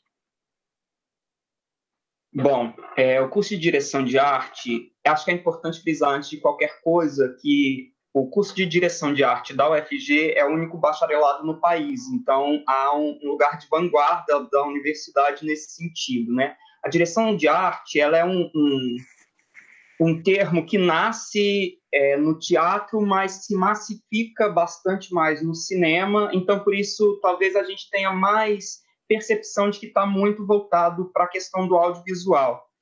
Mas, no nosso caso, da UFG especificamente, o curso ele, ele trabalha muito a partir da plataforma teatro. Mas nós também gostamos sempre de dizer bastante que quem faz direção de arte para teatro faz direção de arte para qualquer coisa, né? E com o que, que a gente trabalha? Há um leque gigantesco de, de, de possibilidades, e a ideia é que a diretora ou o diretor de arte consiga coordenar a equipe de visualidade plástica da cena. E o que, que seria, né? Vamos desmistificar um pouco o termo técnico. O que, que são essas visualidades plásticas das, plásticas da cena? Cenografia, figurino, iluminação, máscaras, bonecos, tudo que vai para a cena que não é a atuação efetivamente de uma atriz ou de um ator, é trabalho da direção de arte. Hum, bacana. Daqui a pouco a gente fala mais sobre o curso. A gente recebeu uma questão aqui do Gabriel Leite, é, para o professor e para aluno de geografia. Uh, que papel um geógrafo exerce no mercado de trabalho? Quais são as principais áreas de atuação? Professor, o senhor pode responder então para o nosso estudante, para o Gabriel, qual seria a área de atuação do geógrafo? Olha, Gabriel, é, assim, a área de atuação do profissional, do geógrafo, né, bacharel em geografia, é bem ampla, vamos dizer assim, né? Ele tem várias áreas de atuação, um campo que pode atuar em várias é, atividades profissionais, né? Ele pode atuar desde a área ambiental, né, como a, a geografia, é, o estudo da geografia busca entender a relação entre é, as sociedades e a natureza, né? Como é que existe essa relação? É, como é que a, a, sociedade se relaciona com o meio ambiente? É, ele pode, então ele estuda esse, é, esse funcionamento dos sistemas naturais, o, o funcionamento das sociedades e é, ele pode aplicar isso na atividade profissional. Então ele pode trabalhar em áreas na área ambiental, né? Trabalhar com é, empresas que fazem avaliações de impacto ambiental, ele pode trabalhar é, em empresas que fazem mapeamento, ele pode trabalhar no campo da cartografia, fazendo mapeamentos básicos, georreferenciamento de é, áreas de imóveis, ele pode trabalhar com geração de imagens é, através de com drones, por exemplo, sempre para uso é, específico, né? É, avaliações de, das, é, dos recursos naturais, né? É, identificação de áreas de risco, de deslizamento, inundação, é, até mesmo na área de turismo. Ele pode trabalhar com identificação e classificação de trilhas para uso turístico, esporte é, de aventura, esse tipo de coisa. Então, o campo é bem amplo, assim, são várias as atividades que o geógrafo pode trabalhar. Bom, vou passar a palavra para a Mona Lisa, mas vou fazer um adendo aqui um acréscimo na questão do Gabriel, que é a Cilede Oliveira pergunta: quem é licenciado pode se registrar em algum conselho regional ou só quem faz bacharelado? Fala um pouquinho mais para gente, Monalisa, dessas questões. Então, né, o, o, licenciado, a licenciatura em geografia, ela tem o foco de preparar, é, nos preparar como professores, né?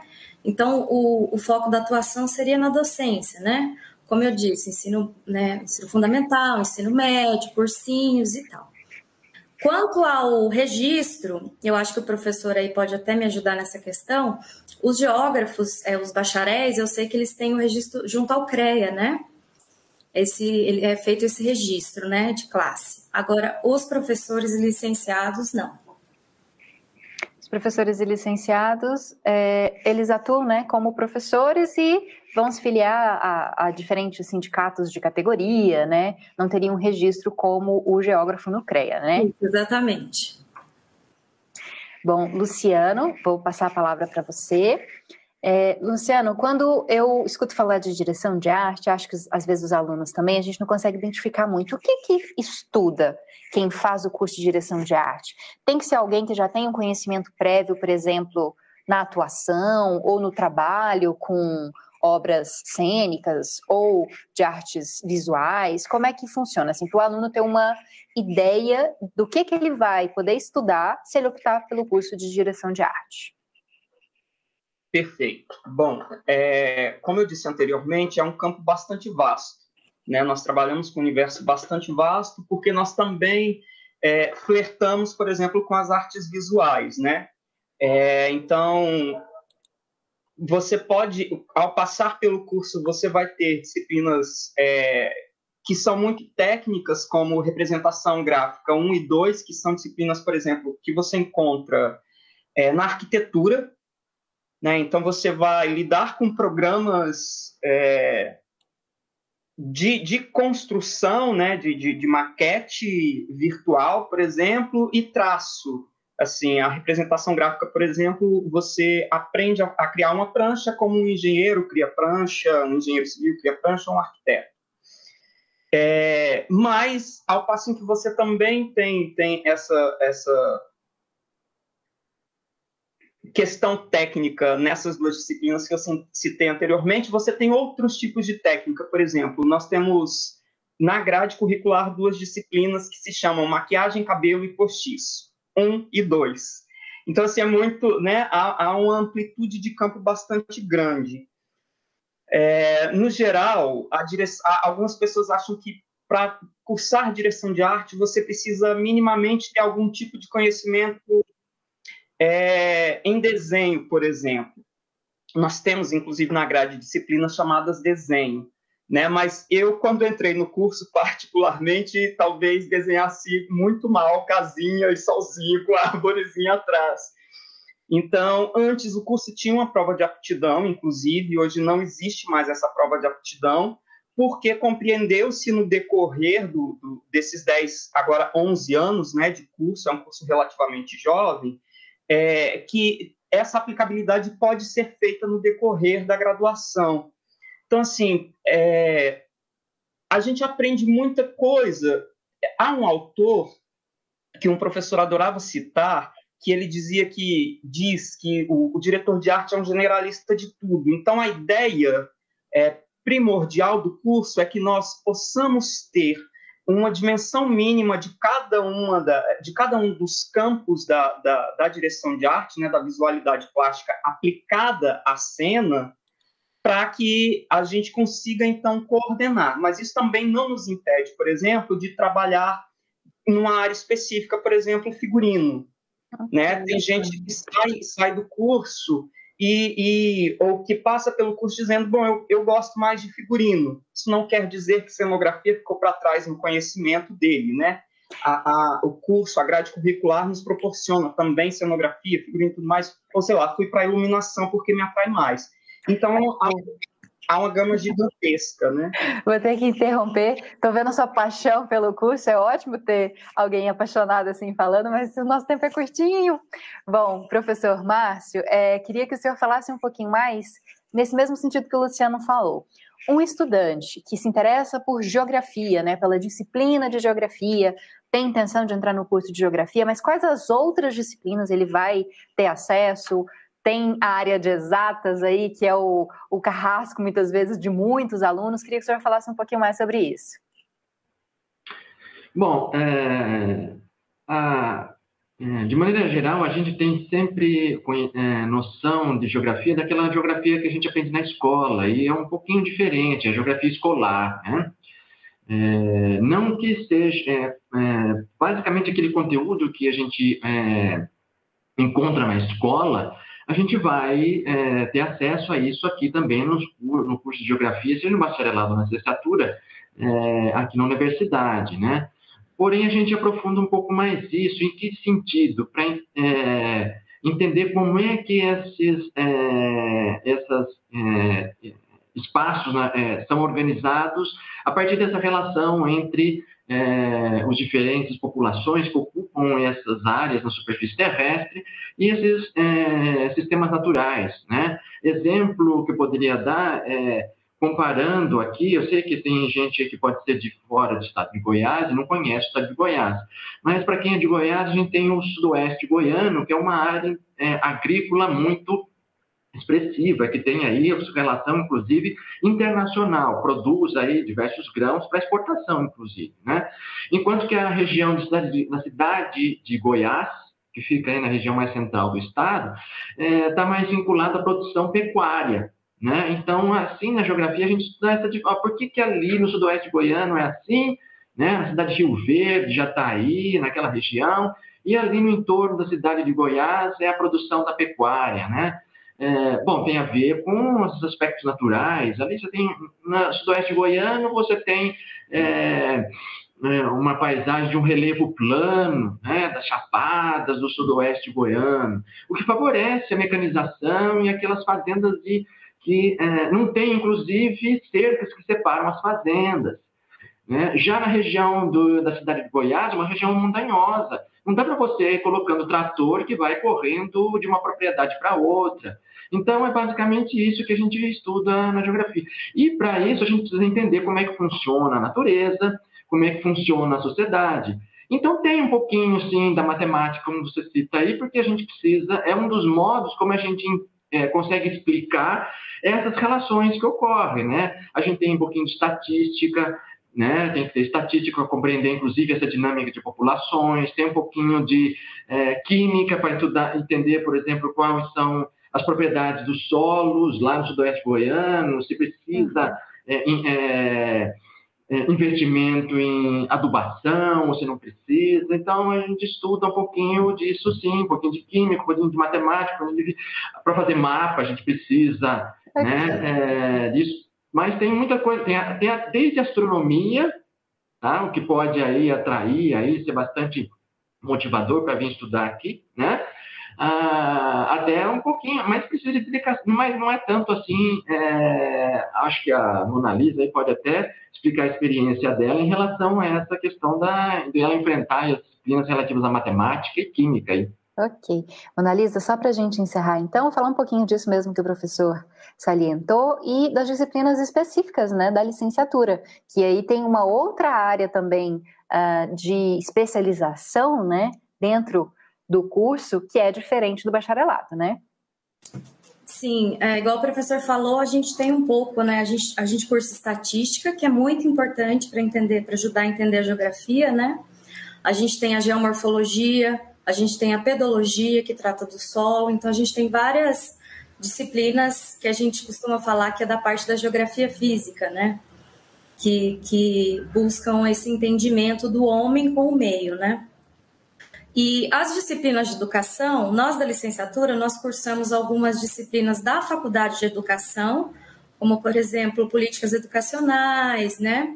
fundamentos sociohistóricos da educação, e nós temos especificamente na geografia, né, aí ofertadas no IESA, as disciplinas de metodologia da educação e algumas outras, né, que buscam é, nos ensinar realmente essa diferença entre a geografia que a gente chama de acadêmica, né, que é o que a gente aprende na universidade, e a geografia escolar, que é o que a gente vai aplicar em sala de aula com os alunos. Tá certo, infelizmente nosso tempo acabou, mas foi ótimo ter a presença de vocês.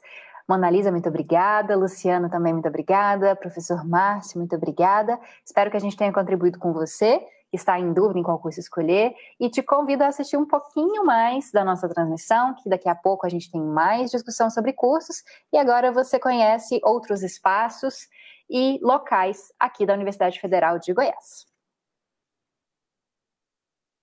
Olá, meu nome é Thiago Abreu, tenho 23 anos, cursei jornalismo na Universidade Federal de Goiás. A princípio eu era da área de TI, mas por algumas desilusões com a área eu acabei escolhendo jornalismo. E escolhi porque era um, algo que eu tinha um certo gosto anterior, eu tinha uma certa habilidade com a escrita. Como meu ensino médio foi numa instituição federal, a minha migração para a UFG foi até relativamente tranquila. eu não tive tantas dificuldades em termos de adaptação. A minha maior dificuldade, muitas das vezes, veio com relação à questão da assistência estudantil. Algo que eu tive desde o início, porque desde que eu entrei na universidade, eu já procurei os lugares corretos, como, por exemplo, o núcleo de acessibilidade, saudavelmente. Ingressei no jornalismo em 2015, fiz quatro anos de curso, gostei do curso, terminei a graduação e hoje trabalho na área.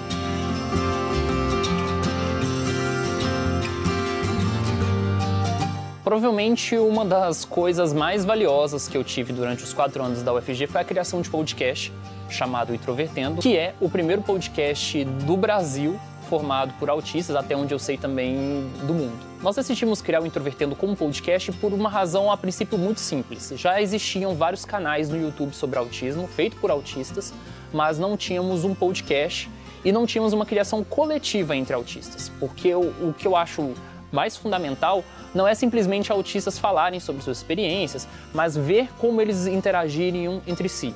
Esse tipo de compartilhamento de experiências ajudam não só outras pessoas dentro do espectro, como também ajudam pais a entender seus filhos, ajudam de certa forma a mostrar um pouco como é que é o espírito do tempo entre as pessoas que estão dentro do espectro nesse tempo atual. As ferramentas tecnológicas elas têm ajudado muito pessoas dentro do espectro a se expressar. À medida que o Introvertendo foi ganhando espaço em, em, tanto na comunidade do autismo quanto também em alguns lugares da imprensa, eu fui profissionalizando o material. Então, por exemplo, tive que usar muita técnica de entrevista, tive também que aprofundar um pouco mais nas leituras, né? O Introvertendo foi me mostrando que não só experiências eram relevantes, mas também era muito importante a gente ter um rigor com a própria informação que a gente transmite.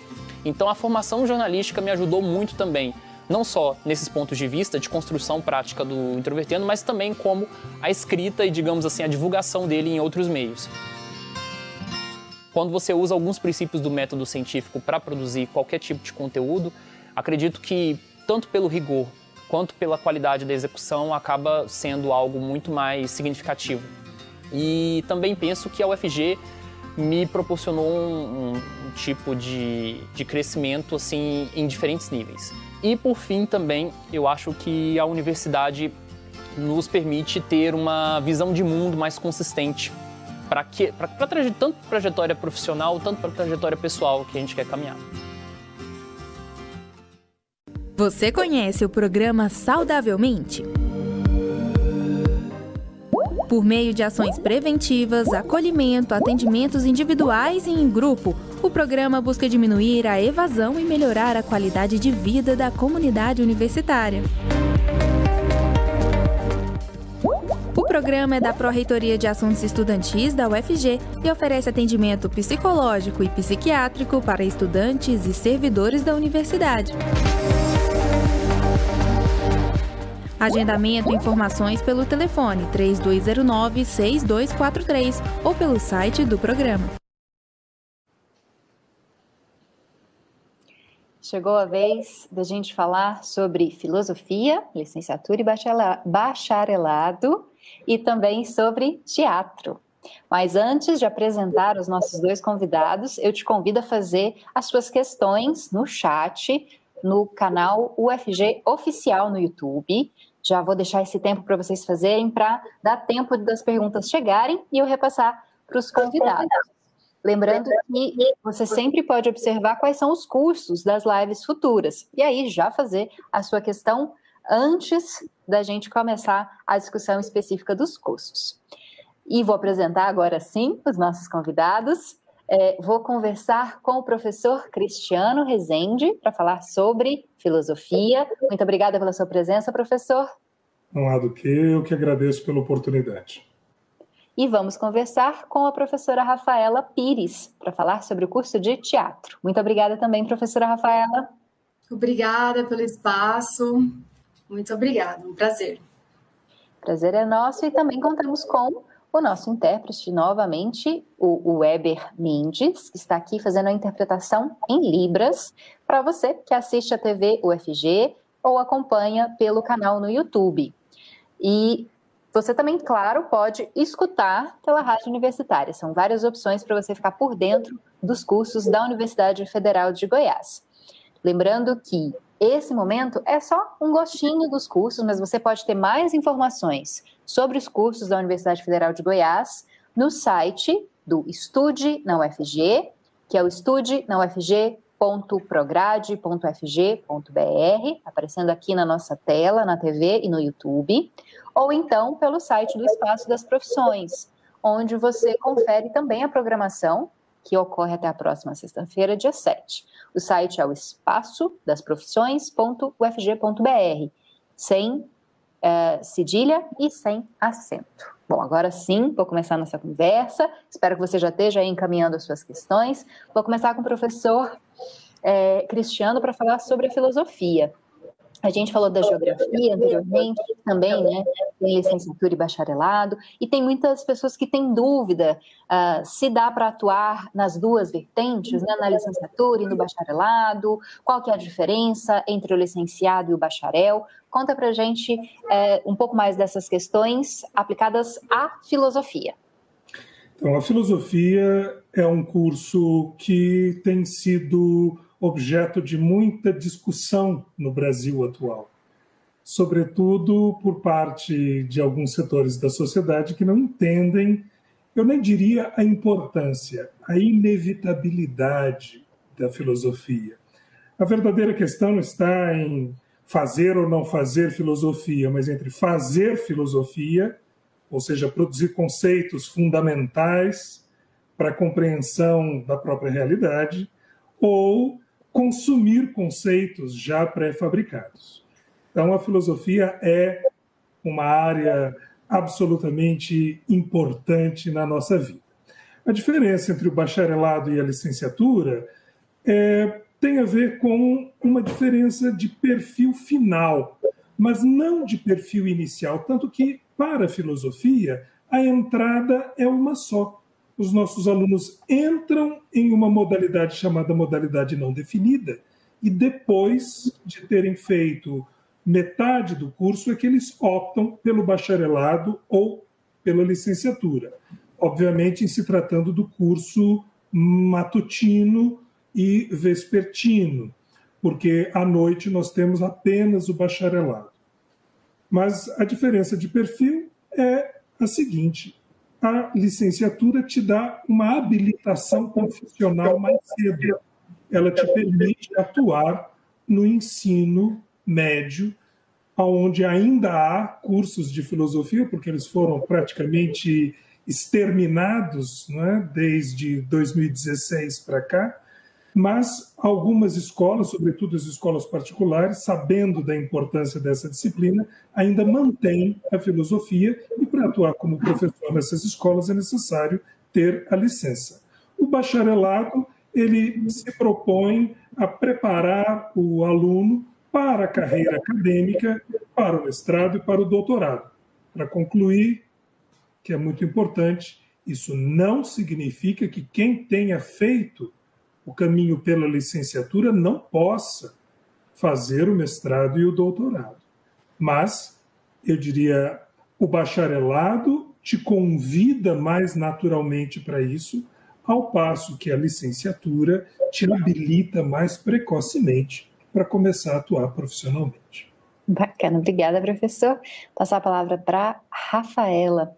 Professora, conta para gente o que, que o aluno que entra no curso de teatro ele vai estudar? Quais são aí é, as especificidades do curso de teatro? Bom, é, o curso de teatro ele também é um curso de licenciatura, né? Como o professor Cristiano estava falando. É, e nesse curso de licenciatura, é, nós temos disciplinas que são voltadas para o ensino, né? Mas que ao mesmo tempo, o curso ele é estruturado é, entre disciplinas práticas, né, é, que vai trabalhar é, corpo, voz, é, metodologias específicas de encenação, interpretação, é, e também é, as disciplinas de visualidades da cena, né, que são as disciplinas mais associadas aos aspectos plásticos, sensoriais, né, da cena, é, não propriamente do ator, né, mas o que tem ao redor dele, do que cria essa imagem. do ator, como por exemplo é, disciplinas de é, máscaras, né, de formas animadas, é, introdução à caracterização do ator, introdução à cenografia, por exemplo, também. Né? É, então temos essa gama de disciplinas, também é, muitas montagens teatrais que geralmente são feitas em grupo, né? Como é, como atividades práticas, mesmo no campo né, da encenação, da interpretação, da performance, e, e teóricas, as disciplinas, por exemplo, de história do teatro, é, das diferentes metodologias né, utilizadas no campo, e, e as disciplinas voltadas para o ensino, né, que são é, estruturais do, do, de um curso de licenciatura. A gente recebeu aqui algumas questões, vou repassar a questão do Pedro Lucas Oliveira. Ele pergunta quais são as oportunidades do filósofo no mercado de trabalho. Gostaria que o professor então explicasse para a gente essas oportunidades aí no mercado de trabalho para quem faz o curso de filosofia. Veja, Lucas, é, essas oportunidades elas dependem, como em toda relação, dos dois termos, ou seja, do perfil do filósofo e do perfil do mercado de trabalho. Quanto mais é, provinciano, ignorante, limitado for o mercado de trabalho, menos ele será capaz de reconhecer a importância e a, a contribuição que a filosofia tem a dar. Em um mercado mais aberto, arejado, cosmopolita, progressista, eu diria que as oportunidades são muitas. Por exemplo, dentro de uma equipe jornalística, um filósofo é capaz de avaliar a consistência argumentativa dos artigos ali produzidos. O filósofo ele integra virtudes das ciências exatas, uma vez que a filosofia é uma disciplina estritamente racional, então o rigor lógico, por exemplo, é uma habilidade que o filósofo necessariamente deve ter, e habilidades vindas das outras ciências humanas, como a história e as letras. Então, o filósofo é alguém que deve ser, a priori, capaz de avaliar um texto, seja ele escrito ou falado, e de produzir um texto. Então, ele também pode atuar como membro de uma editora, membro de uma equipe de produções artísticas e culturais. Ele pode ser consultor na área de políticas públicas, na, a, dentro da equipe de ética, até mesmo dentro de uma empresa, para impedir que as relações de eh, as relações de apropriação da força de trabalho não excedam um certo limite. Então, como eu disse, as possibilidades são muitas. A pergunta eu dirigiria não tanto ao profissional formado em filosofia, mas ao mercado do nosso país. Quais são as oportunidades que o mercado dá a si mesmo para receber as incontestavelmente importantes contribuições da filosofia? Mas essa é uma outra questão. Obrigada, professor. É, antes de passar a palavra para a professora Rafaela, só gostaria de ressaltar que o tempo para concorrer ao nosso sorteio já finalizou, nós temos a lista já disponível lá para o sorteio. Daqui a pouquinho a gente faz o sorteio, então. Para participar, lembra que é um pouquinho antes das 5 e meia, que por volta das 5 e meia a gente finaliza tudo para fazer o sorteio antes das 6 e divulgar aqui. Bom, professora Rafaela, a gente falou no bloco anterior sobre direção de arte. E o Luciano, o egresso, falou sobre várias questões que parecem que se aproximam com o curso de teatro, pelo menos pelo que a senhora colocou, né? Cenografia, algumas outras questões. Gostaria que a senhora diferenciasse, por exemplo, um aluno que tem interesse por cursos dessa área. Uh, qual seria o perfil uh, mais procurado para o uh, diretor de arte ou para o licenciado em teatro? É, bom, para o curso de direção de arte, é, geralmente o ingressante ele deve ter um interesse é, no fazer, né? É, em criar visualidades, né? Criar imagens ou pensar as imagens ou ler as imagens mesmo, né? É, produzir imagens não precisa ser só imagem também, podem ser sons, por exemplo, né? Mas alguém que é, goste desses aspectos é, plásticos, mais é, construtivos, voltados para o campo da criação, do design, por exemplo, né? É, mas que ao mesmo tempo se aproxima é, de uma é, ação, né, associada ao corpo, porque o trabalho do, do ator ele ele está completamente relacionado ao corpo, né? Então a diferença é, seria que em um curso de teatro é, o aluno ou a pessoa interessada ela vai focar muito mais é, em um trabalho que, que, tem como meio né, o corpo, assim, desenvolver é, procedimentos, né, metodologias, através de metodologias, é, para fazer um trabalho associado à atuação, encenação, né, interpretação, performance, é, sempre com esse foco né, do trabalho corporal, de voz e etc. É, e no curso de direção de arte vai estar muito associado ao fazer é, desses aspectos visuais, sensoriais, né, sonoros, é, que compõem uma cena.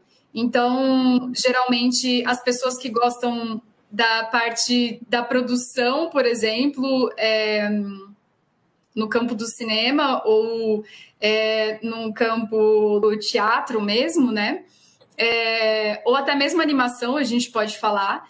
E o ator é a pessoa que vai encenar, né? É a pessoa que é, passa por todo um treinamento para é, performar, né, encenar algum personagem. Professora Rafaela, a gente, falando dos cursos de música, foi salientado que era necessário fazer uma prova de aptidões, né? Para o curso de teatro, é necessário também já ter algum conhecimento prévio em atuação? Uh, como é que funciona? Não tem uma prova é, de habilidades como é, tem no curso de música.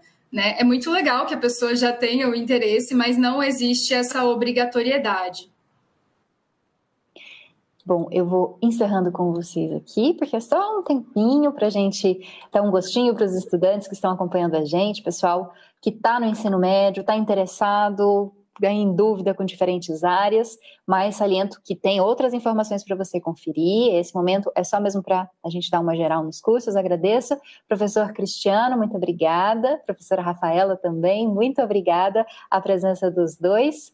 E quero agradecer também a você que está aí, a Weber, que está com a gente fazendo a interpretação em Libras. Te convido a esperar que a gente ainda tem mais um bloco daqui a pouquinho.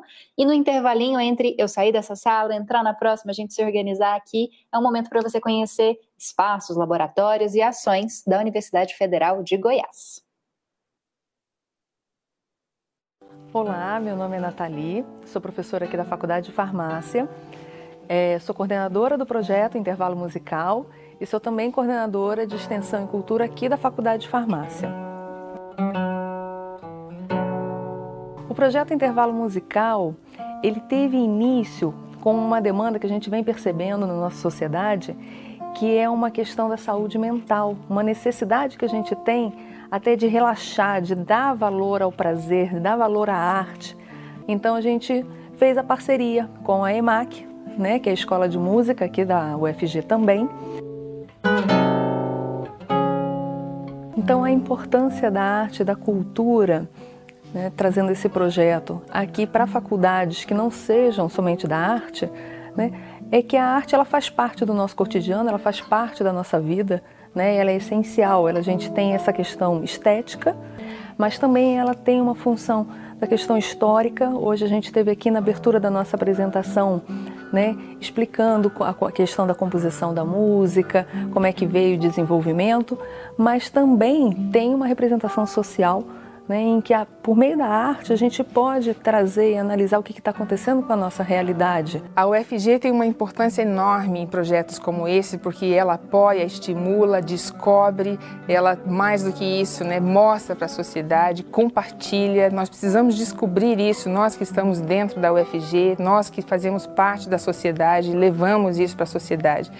E cada uma dessas apresentações, cada uma dessas paradas, esses intervalos, onde a gente descobre e, mais do que descobre, a gente conhece e publica os talentos que a gente tem, né, das inúmeras possibilidades, a gente está dizendo da importância dessa universidade.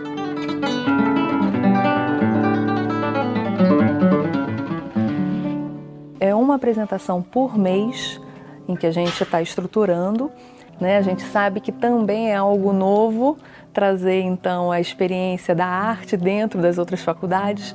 Então a gente aos poucos a gente vai conquistando o nosso público.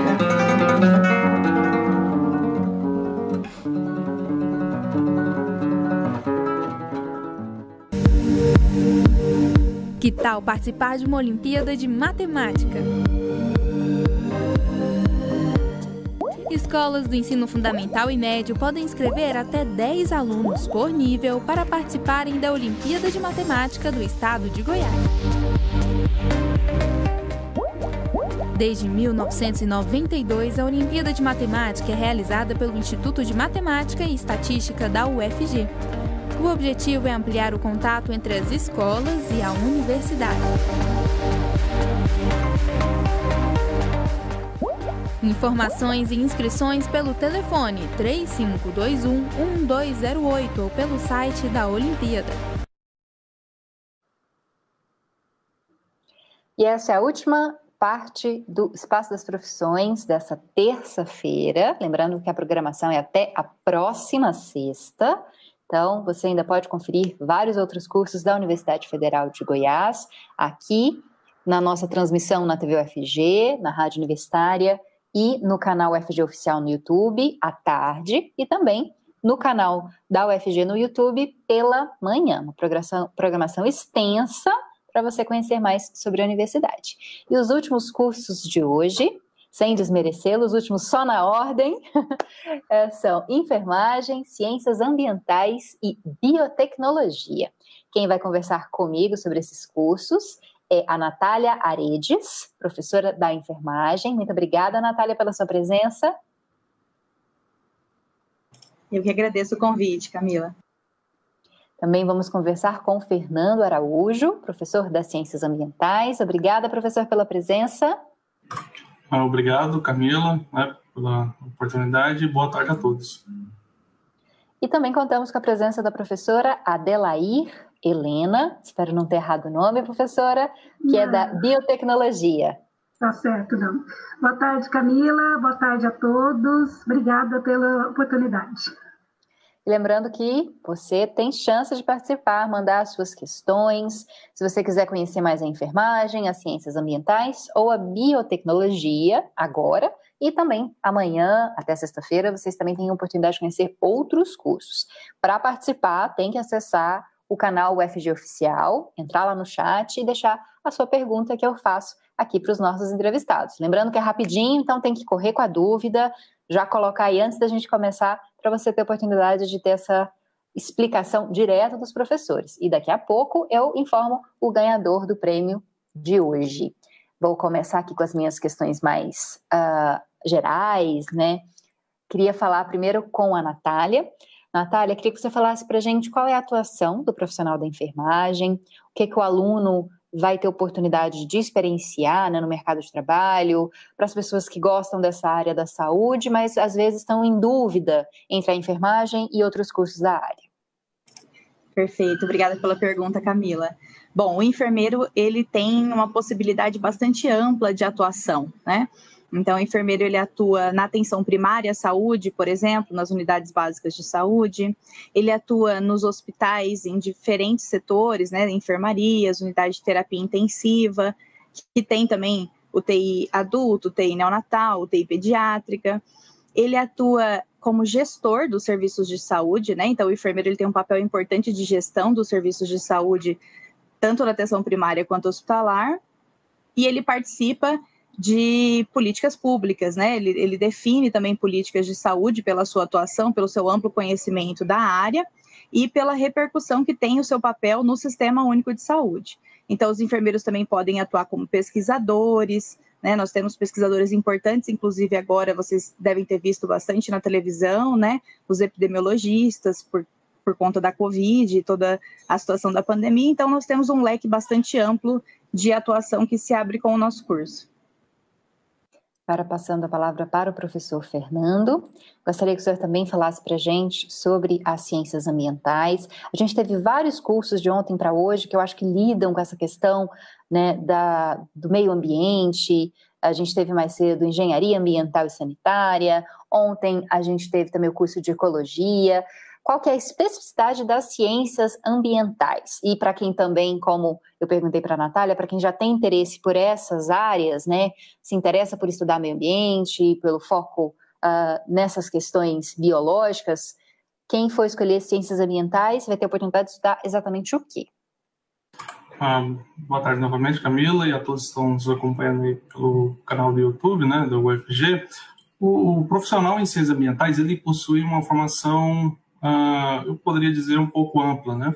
sobretudo na perspectiva interdisciplinar. Por quê? Ah, na perspectiva interdisciplinar, o profissional em ciências ambientais ele né, poderá fazer as suas contribuições na área das geociências, da biociências, ciências humanas, uh, ciências exatas e geomática, né? Uh, ou seja, é um componente muito forte uh, no curso de ciências ambientais, ou seja, trabalhar com bancos de dados, modelagens eh, ambientais, Uh, ou seja, então esse profissional, além de trabalhar com todo esse leque né, de conhecimento, da interação sociedade e natureza, uh, ele tem uma boa perspectiva. Né? Nós estamos falando aí de vários desafios para o século XXI. Entre esses desafios, nós temos as mudanças climáticas e, claro, né, a sustentabilidade. Precisamos alcançar a sustentabilidade, então o profissional em ciências ambientais ele né, está cada vez mais gabaritado para, para trabalhar com essas questões. Ou seja, além de trabalhar nesse amplo leque de disciplinas e do conhecimento, uh, o profissional né, ele né, poderá atuar em órgãos públicos, né, como o IBGE, secretarias de Estado, municipais, órgãos federais, né, isso é importante, né, como o IBAMA, a Agência Nacional das Águas, uh, o INCRA, né, o Ministério do Meio Ambiente, ou seja, uh, nós temos aí um, várias oportunidades para esse profissional, além né, de trabalhar juntamente com órgãos públicos e privados, nós temos aí uma oportunidade de consultoria nas áreas, né, na área ambiental, né, no planejamento ambiental, elaboração de projetos de impactos ambientais, como o estudo, né, o estudo de impactos ambientais e o relatório de, de impacto né, eh, ambientais, né, que hoje todos os grandes empreendimentos, né, seja uh, na, na esfera pública ou privada, precisa, né, precisam elaborar esse estudo. Ou seja, então o profissional ele, em ciências ambientais ele tem uma boa oportunidade de realmente contribuir diretamente né, para na, na solução né, da, da, que estes empreendimentos eles necessitam, mas também trazendo aí um conforto uh, e várias possibilidades do ponto de vista da sustentabilidade para a sociedade. Bom, vou fazer a questão agora para a professora. E eu já tenho uma questão aqui interessante. A Ana Paula Lira, ela até pergunta no chat para outros estudantes, né? É, Oi, alunos de biotecnologia. Vocês sabem me responder com o que vocês trabalham? Eu acho que é um curso um pouco novo, né, professora? Ou pelo menos desconhecido, né, professora Adelair? Conta pra gente no que que trabalha quem se forma em biotecnologia. Olá, então, é, boa tarde os alunos né, que estão participando. A biotecnologia, como processo, é muito antiga. Então, desde os processos de fermentação do vinho, da maturação de queijos, carnes, já eram processos biotecnológicos. A partir do conhecimento da estrutura do DNA, em 1953, então os processos biotecnológicos se deram em cima dessa, desse DNA. Com a mudança, então, agora de melhoramento genético de plantas, cruzamento entre animais, com isso, nós tivemos um grande ganho na produção de alimentos é, nessa última metade do século XX e cada dia aumentando mais. Então, o que, que o profissional biotecnologista faz?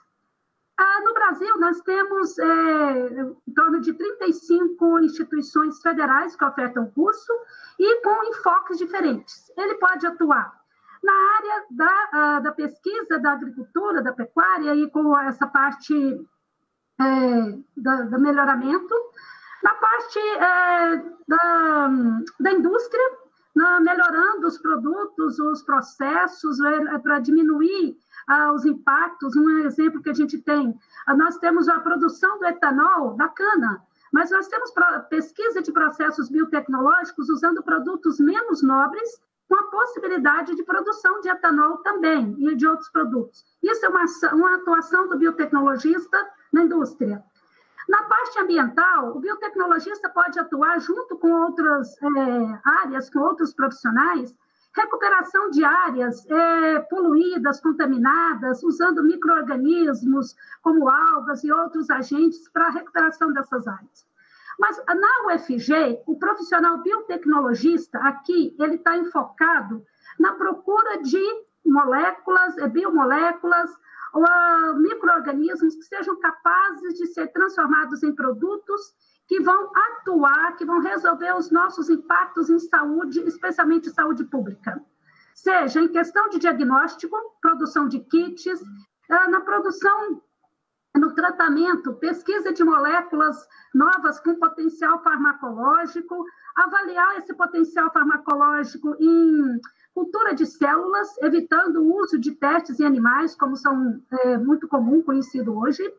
Também é, melhorar a ação local desses medicamentos, aumentar o potencial farmacológico usando nanotecnologia, né, que vai ser nanomateriais. Então, a gente já vê isso bastante em cosméticos e alguns medicamentos que são tóxicos, mas eu quero que ele atue naquele único local.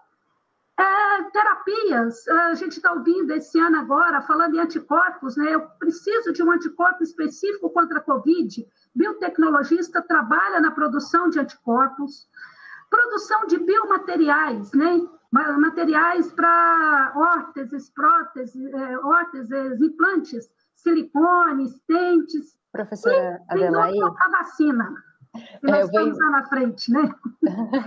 vou interromper um pouquinho a senhora, mas daqui a pouco a gente retorna para falar mais sobre o curso, para a gente poder fazer uma dinâmica aqui entre os três cursos. Ah. Falando da enfermagem, é uma pessoa, não sei se é um menino ou uma menina, mas está como Carvalho aqui, Carvalho Almeida, pergunta o tempo de duração da enfermagem. Sei até que já responderam aqui no chat, mas vou repassar a pergunta para você, professora Natália.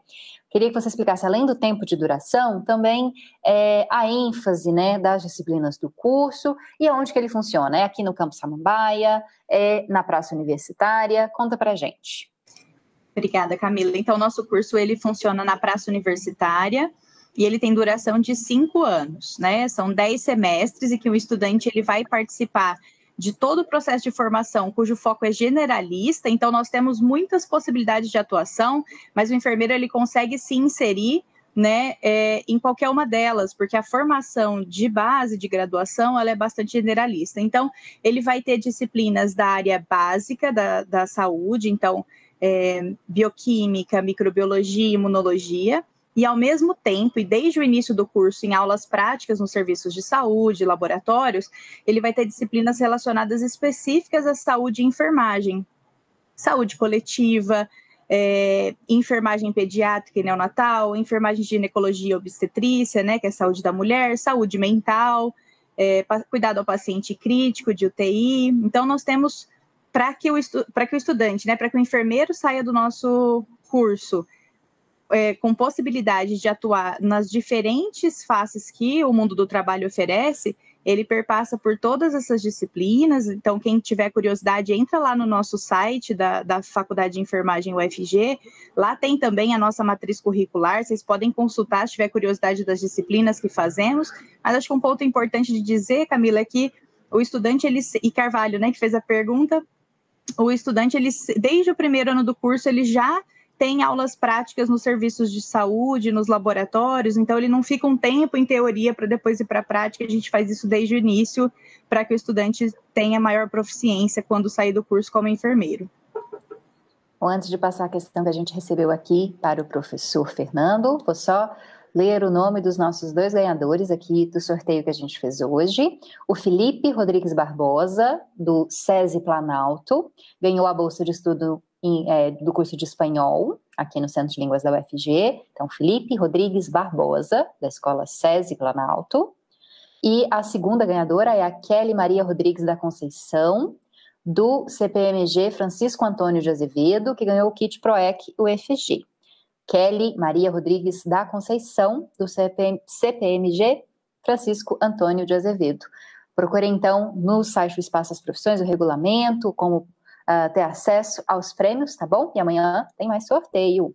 E voltando agora à nossa conversa, gostaria de uh, retomar com o professor uma questão que o senhor até já respondeu um pouquinho, mas eu vou repassar novamente a pergunta da Maria Salete Torres e vou acrescentar uma perguntinha a ela também. Ela faz uma pergunta parecida com a minha. Qual a diferença entre ciências ambientais, ecologia análise ambiental? Acho que tem uma certa dúvida mesmo desses cursos. E queria que o senhor também falasse duração do curso, a ênfase que é dada né, nas disciplinas, onde que funciona.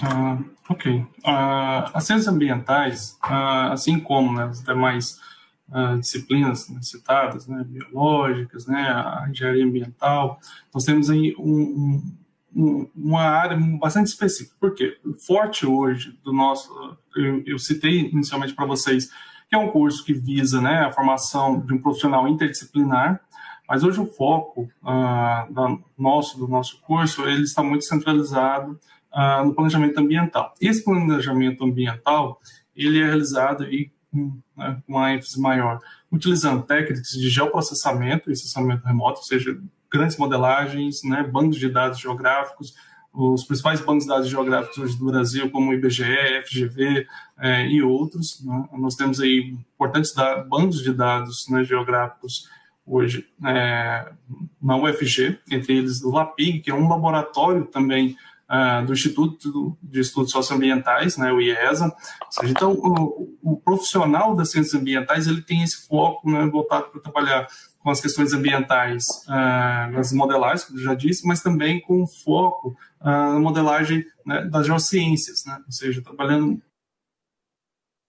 uh, planejamento diretamente com dados né, do meio físico, uh, os dados né, da biota, né, trabalhando com dados né, na, de vegetação, dados sociais, econômicos, uh, culturais né, e ambientais. Então, nós temos um leque né, de oportunidades para esse profissional que trabalha diretamente nesse planejamento, educação ambiental e gestão ambiental. Né? Então, nós temos uma formação um pouco diferenciada em relação aos profissionais citados. Em relação ao curso, o curso, nós, ele, é, nós temos aí quatro anos, ou seja, oito semestres, né, para que o aluno possa desenvolver as habilidades e sair né, com a proficiência aí enquanto cientista ambiental. Uh, esse curso ele é oferecido aqui no Campo Samambaia, né, na região uh, norte, noroeste né, de Goiânia. Uh, não é oferecido em nenhum, nenhum outro componente no setor universitário, mas somente aqui no Campo Samambaia. Né? Então, é, essa Professor. é a perspectiva. Professor Fernando, vou só interrompê-lo porque nosso tempo está acabando. Só queria passar uma última questão para a professora Adelair. Vou pedir para a professora ser um pouquinho é, mais rápida, mas achei a questão interessante aqui, que perguntam, o Pedro, o Lucas pergunta se a biotecnologia pode trabalhar com a enfermagem. Ele juntou os dois cursos. Pode, professora? Olha, pode sim, porque se a gente olhar hoje, o que, que a enfermagem tem feito, vamos falar só de pandemia. A gente vendo o tempo todo, a gente só vê o rosto, os materiais ali que o pessoal da enfermagem está usando. Sim, a biotecnologia pode sim trabalhar com a enfermagem, só pensando ali nas máscaras, nos biomateriais, nos, tudo ali que ela está trabalhando. Agora, nós vamos falar de outras questões do paciente. Sim, pode trabalhar muito e tem muito campo para esses profissionais que estão segurando o mundo nesse momento. Sim. Então, Pedro Lucas disse aqui que agora é hora de decidir entre enfermagem e biotecnologia. Então, esse programa, esse, esse bloco do Espaço Soluções foi para ele. Agradeço. Infelizmente, eu vou ter que encerrar, mas você que está aí assistindo a gente, você pode conferir mais informações no site do Espaço das Profissões, também pode rever as conversas no YouTube. E muito obrigada, professora Natália, muito obrigada, professor Fernando, obrigada, professora Adelair. E antes de me despedir de você, só te convido a fazer parte da Frente Solidária, Vacina, Arte e Solidariedade. Se você puder doar qualquer quantia em dinheiro, é só fazer isso por meio do Pix. Uh, se você estiver assistindo a TV UFG, ou no site, dá para fazer a leitura do código que está aparecendo aqui na tela. Se você estiver pela rádio universitária, o, a chave Pix é o e-mail frentesolidaria.rtv.org.br. A campanha vai arrecadar alimentos e também materiais de higiene e limpeza para pessoas em situação de vulnerabilidade agora na pandemia. Amanhã tem mais espaço às profissões, até sexta-feira a gente tem uma programação vasta para que você conheça melhor a Universidade Federal de Goiás. Até amanhã, tchau. Você curtiu Espaço das Profissões, uma produção da TV UFG na Universitária.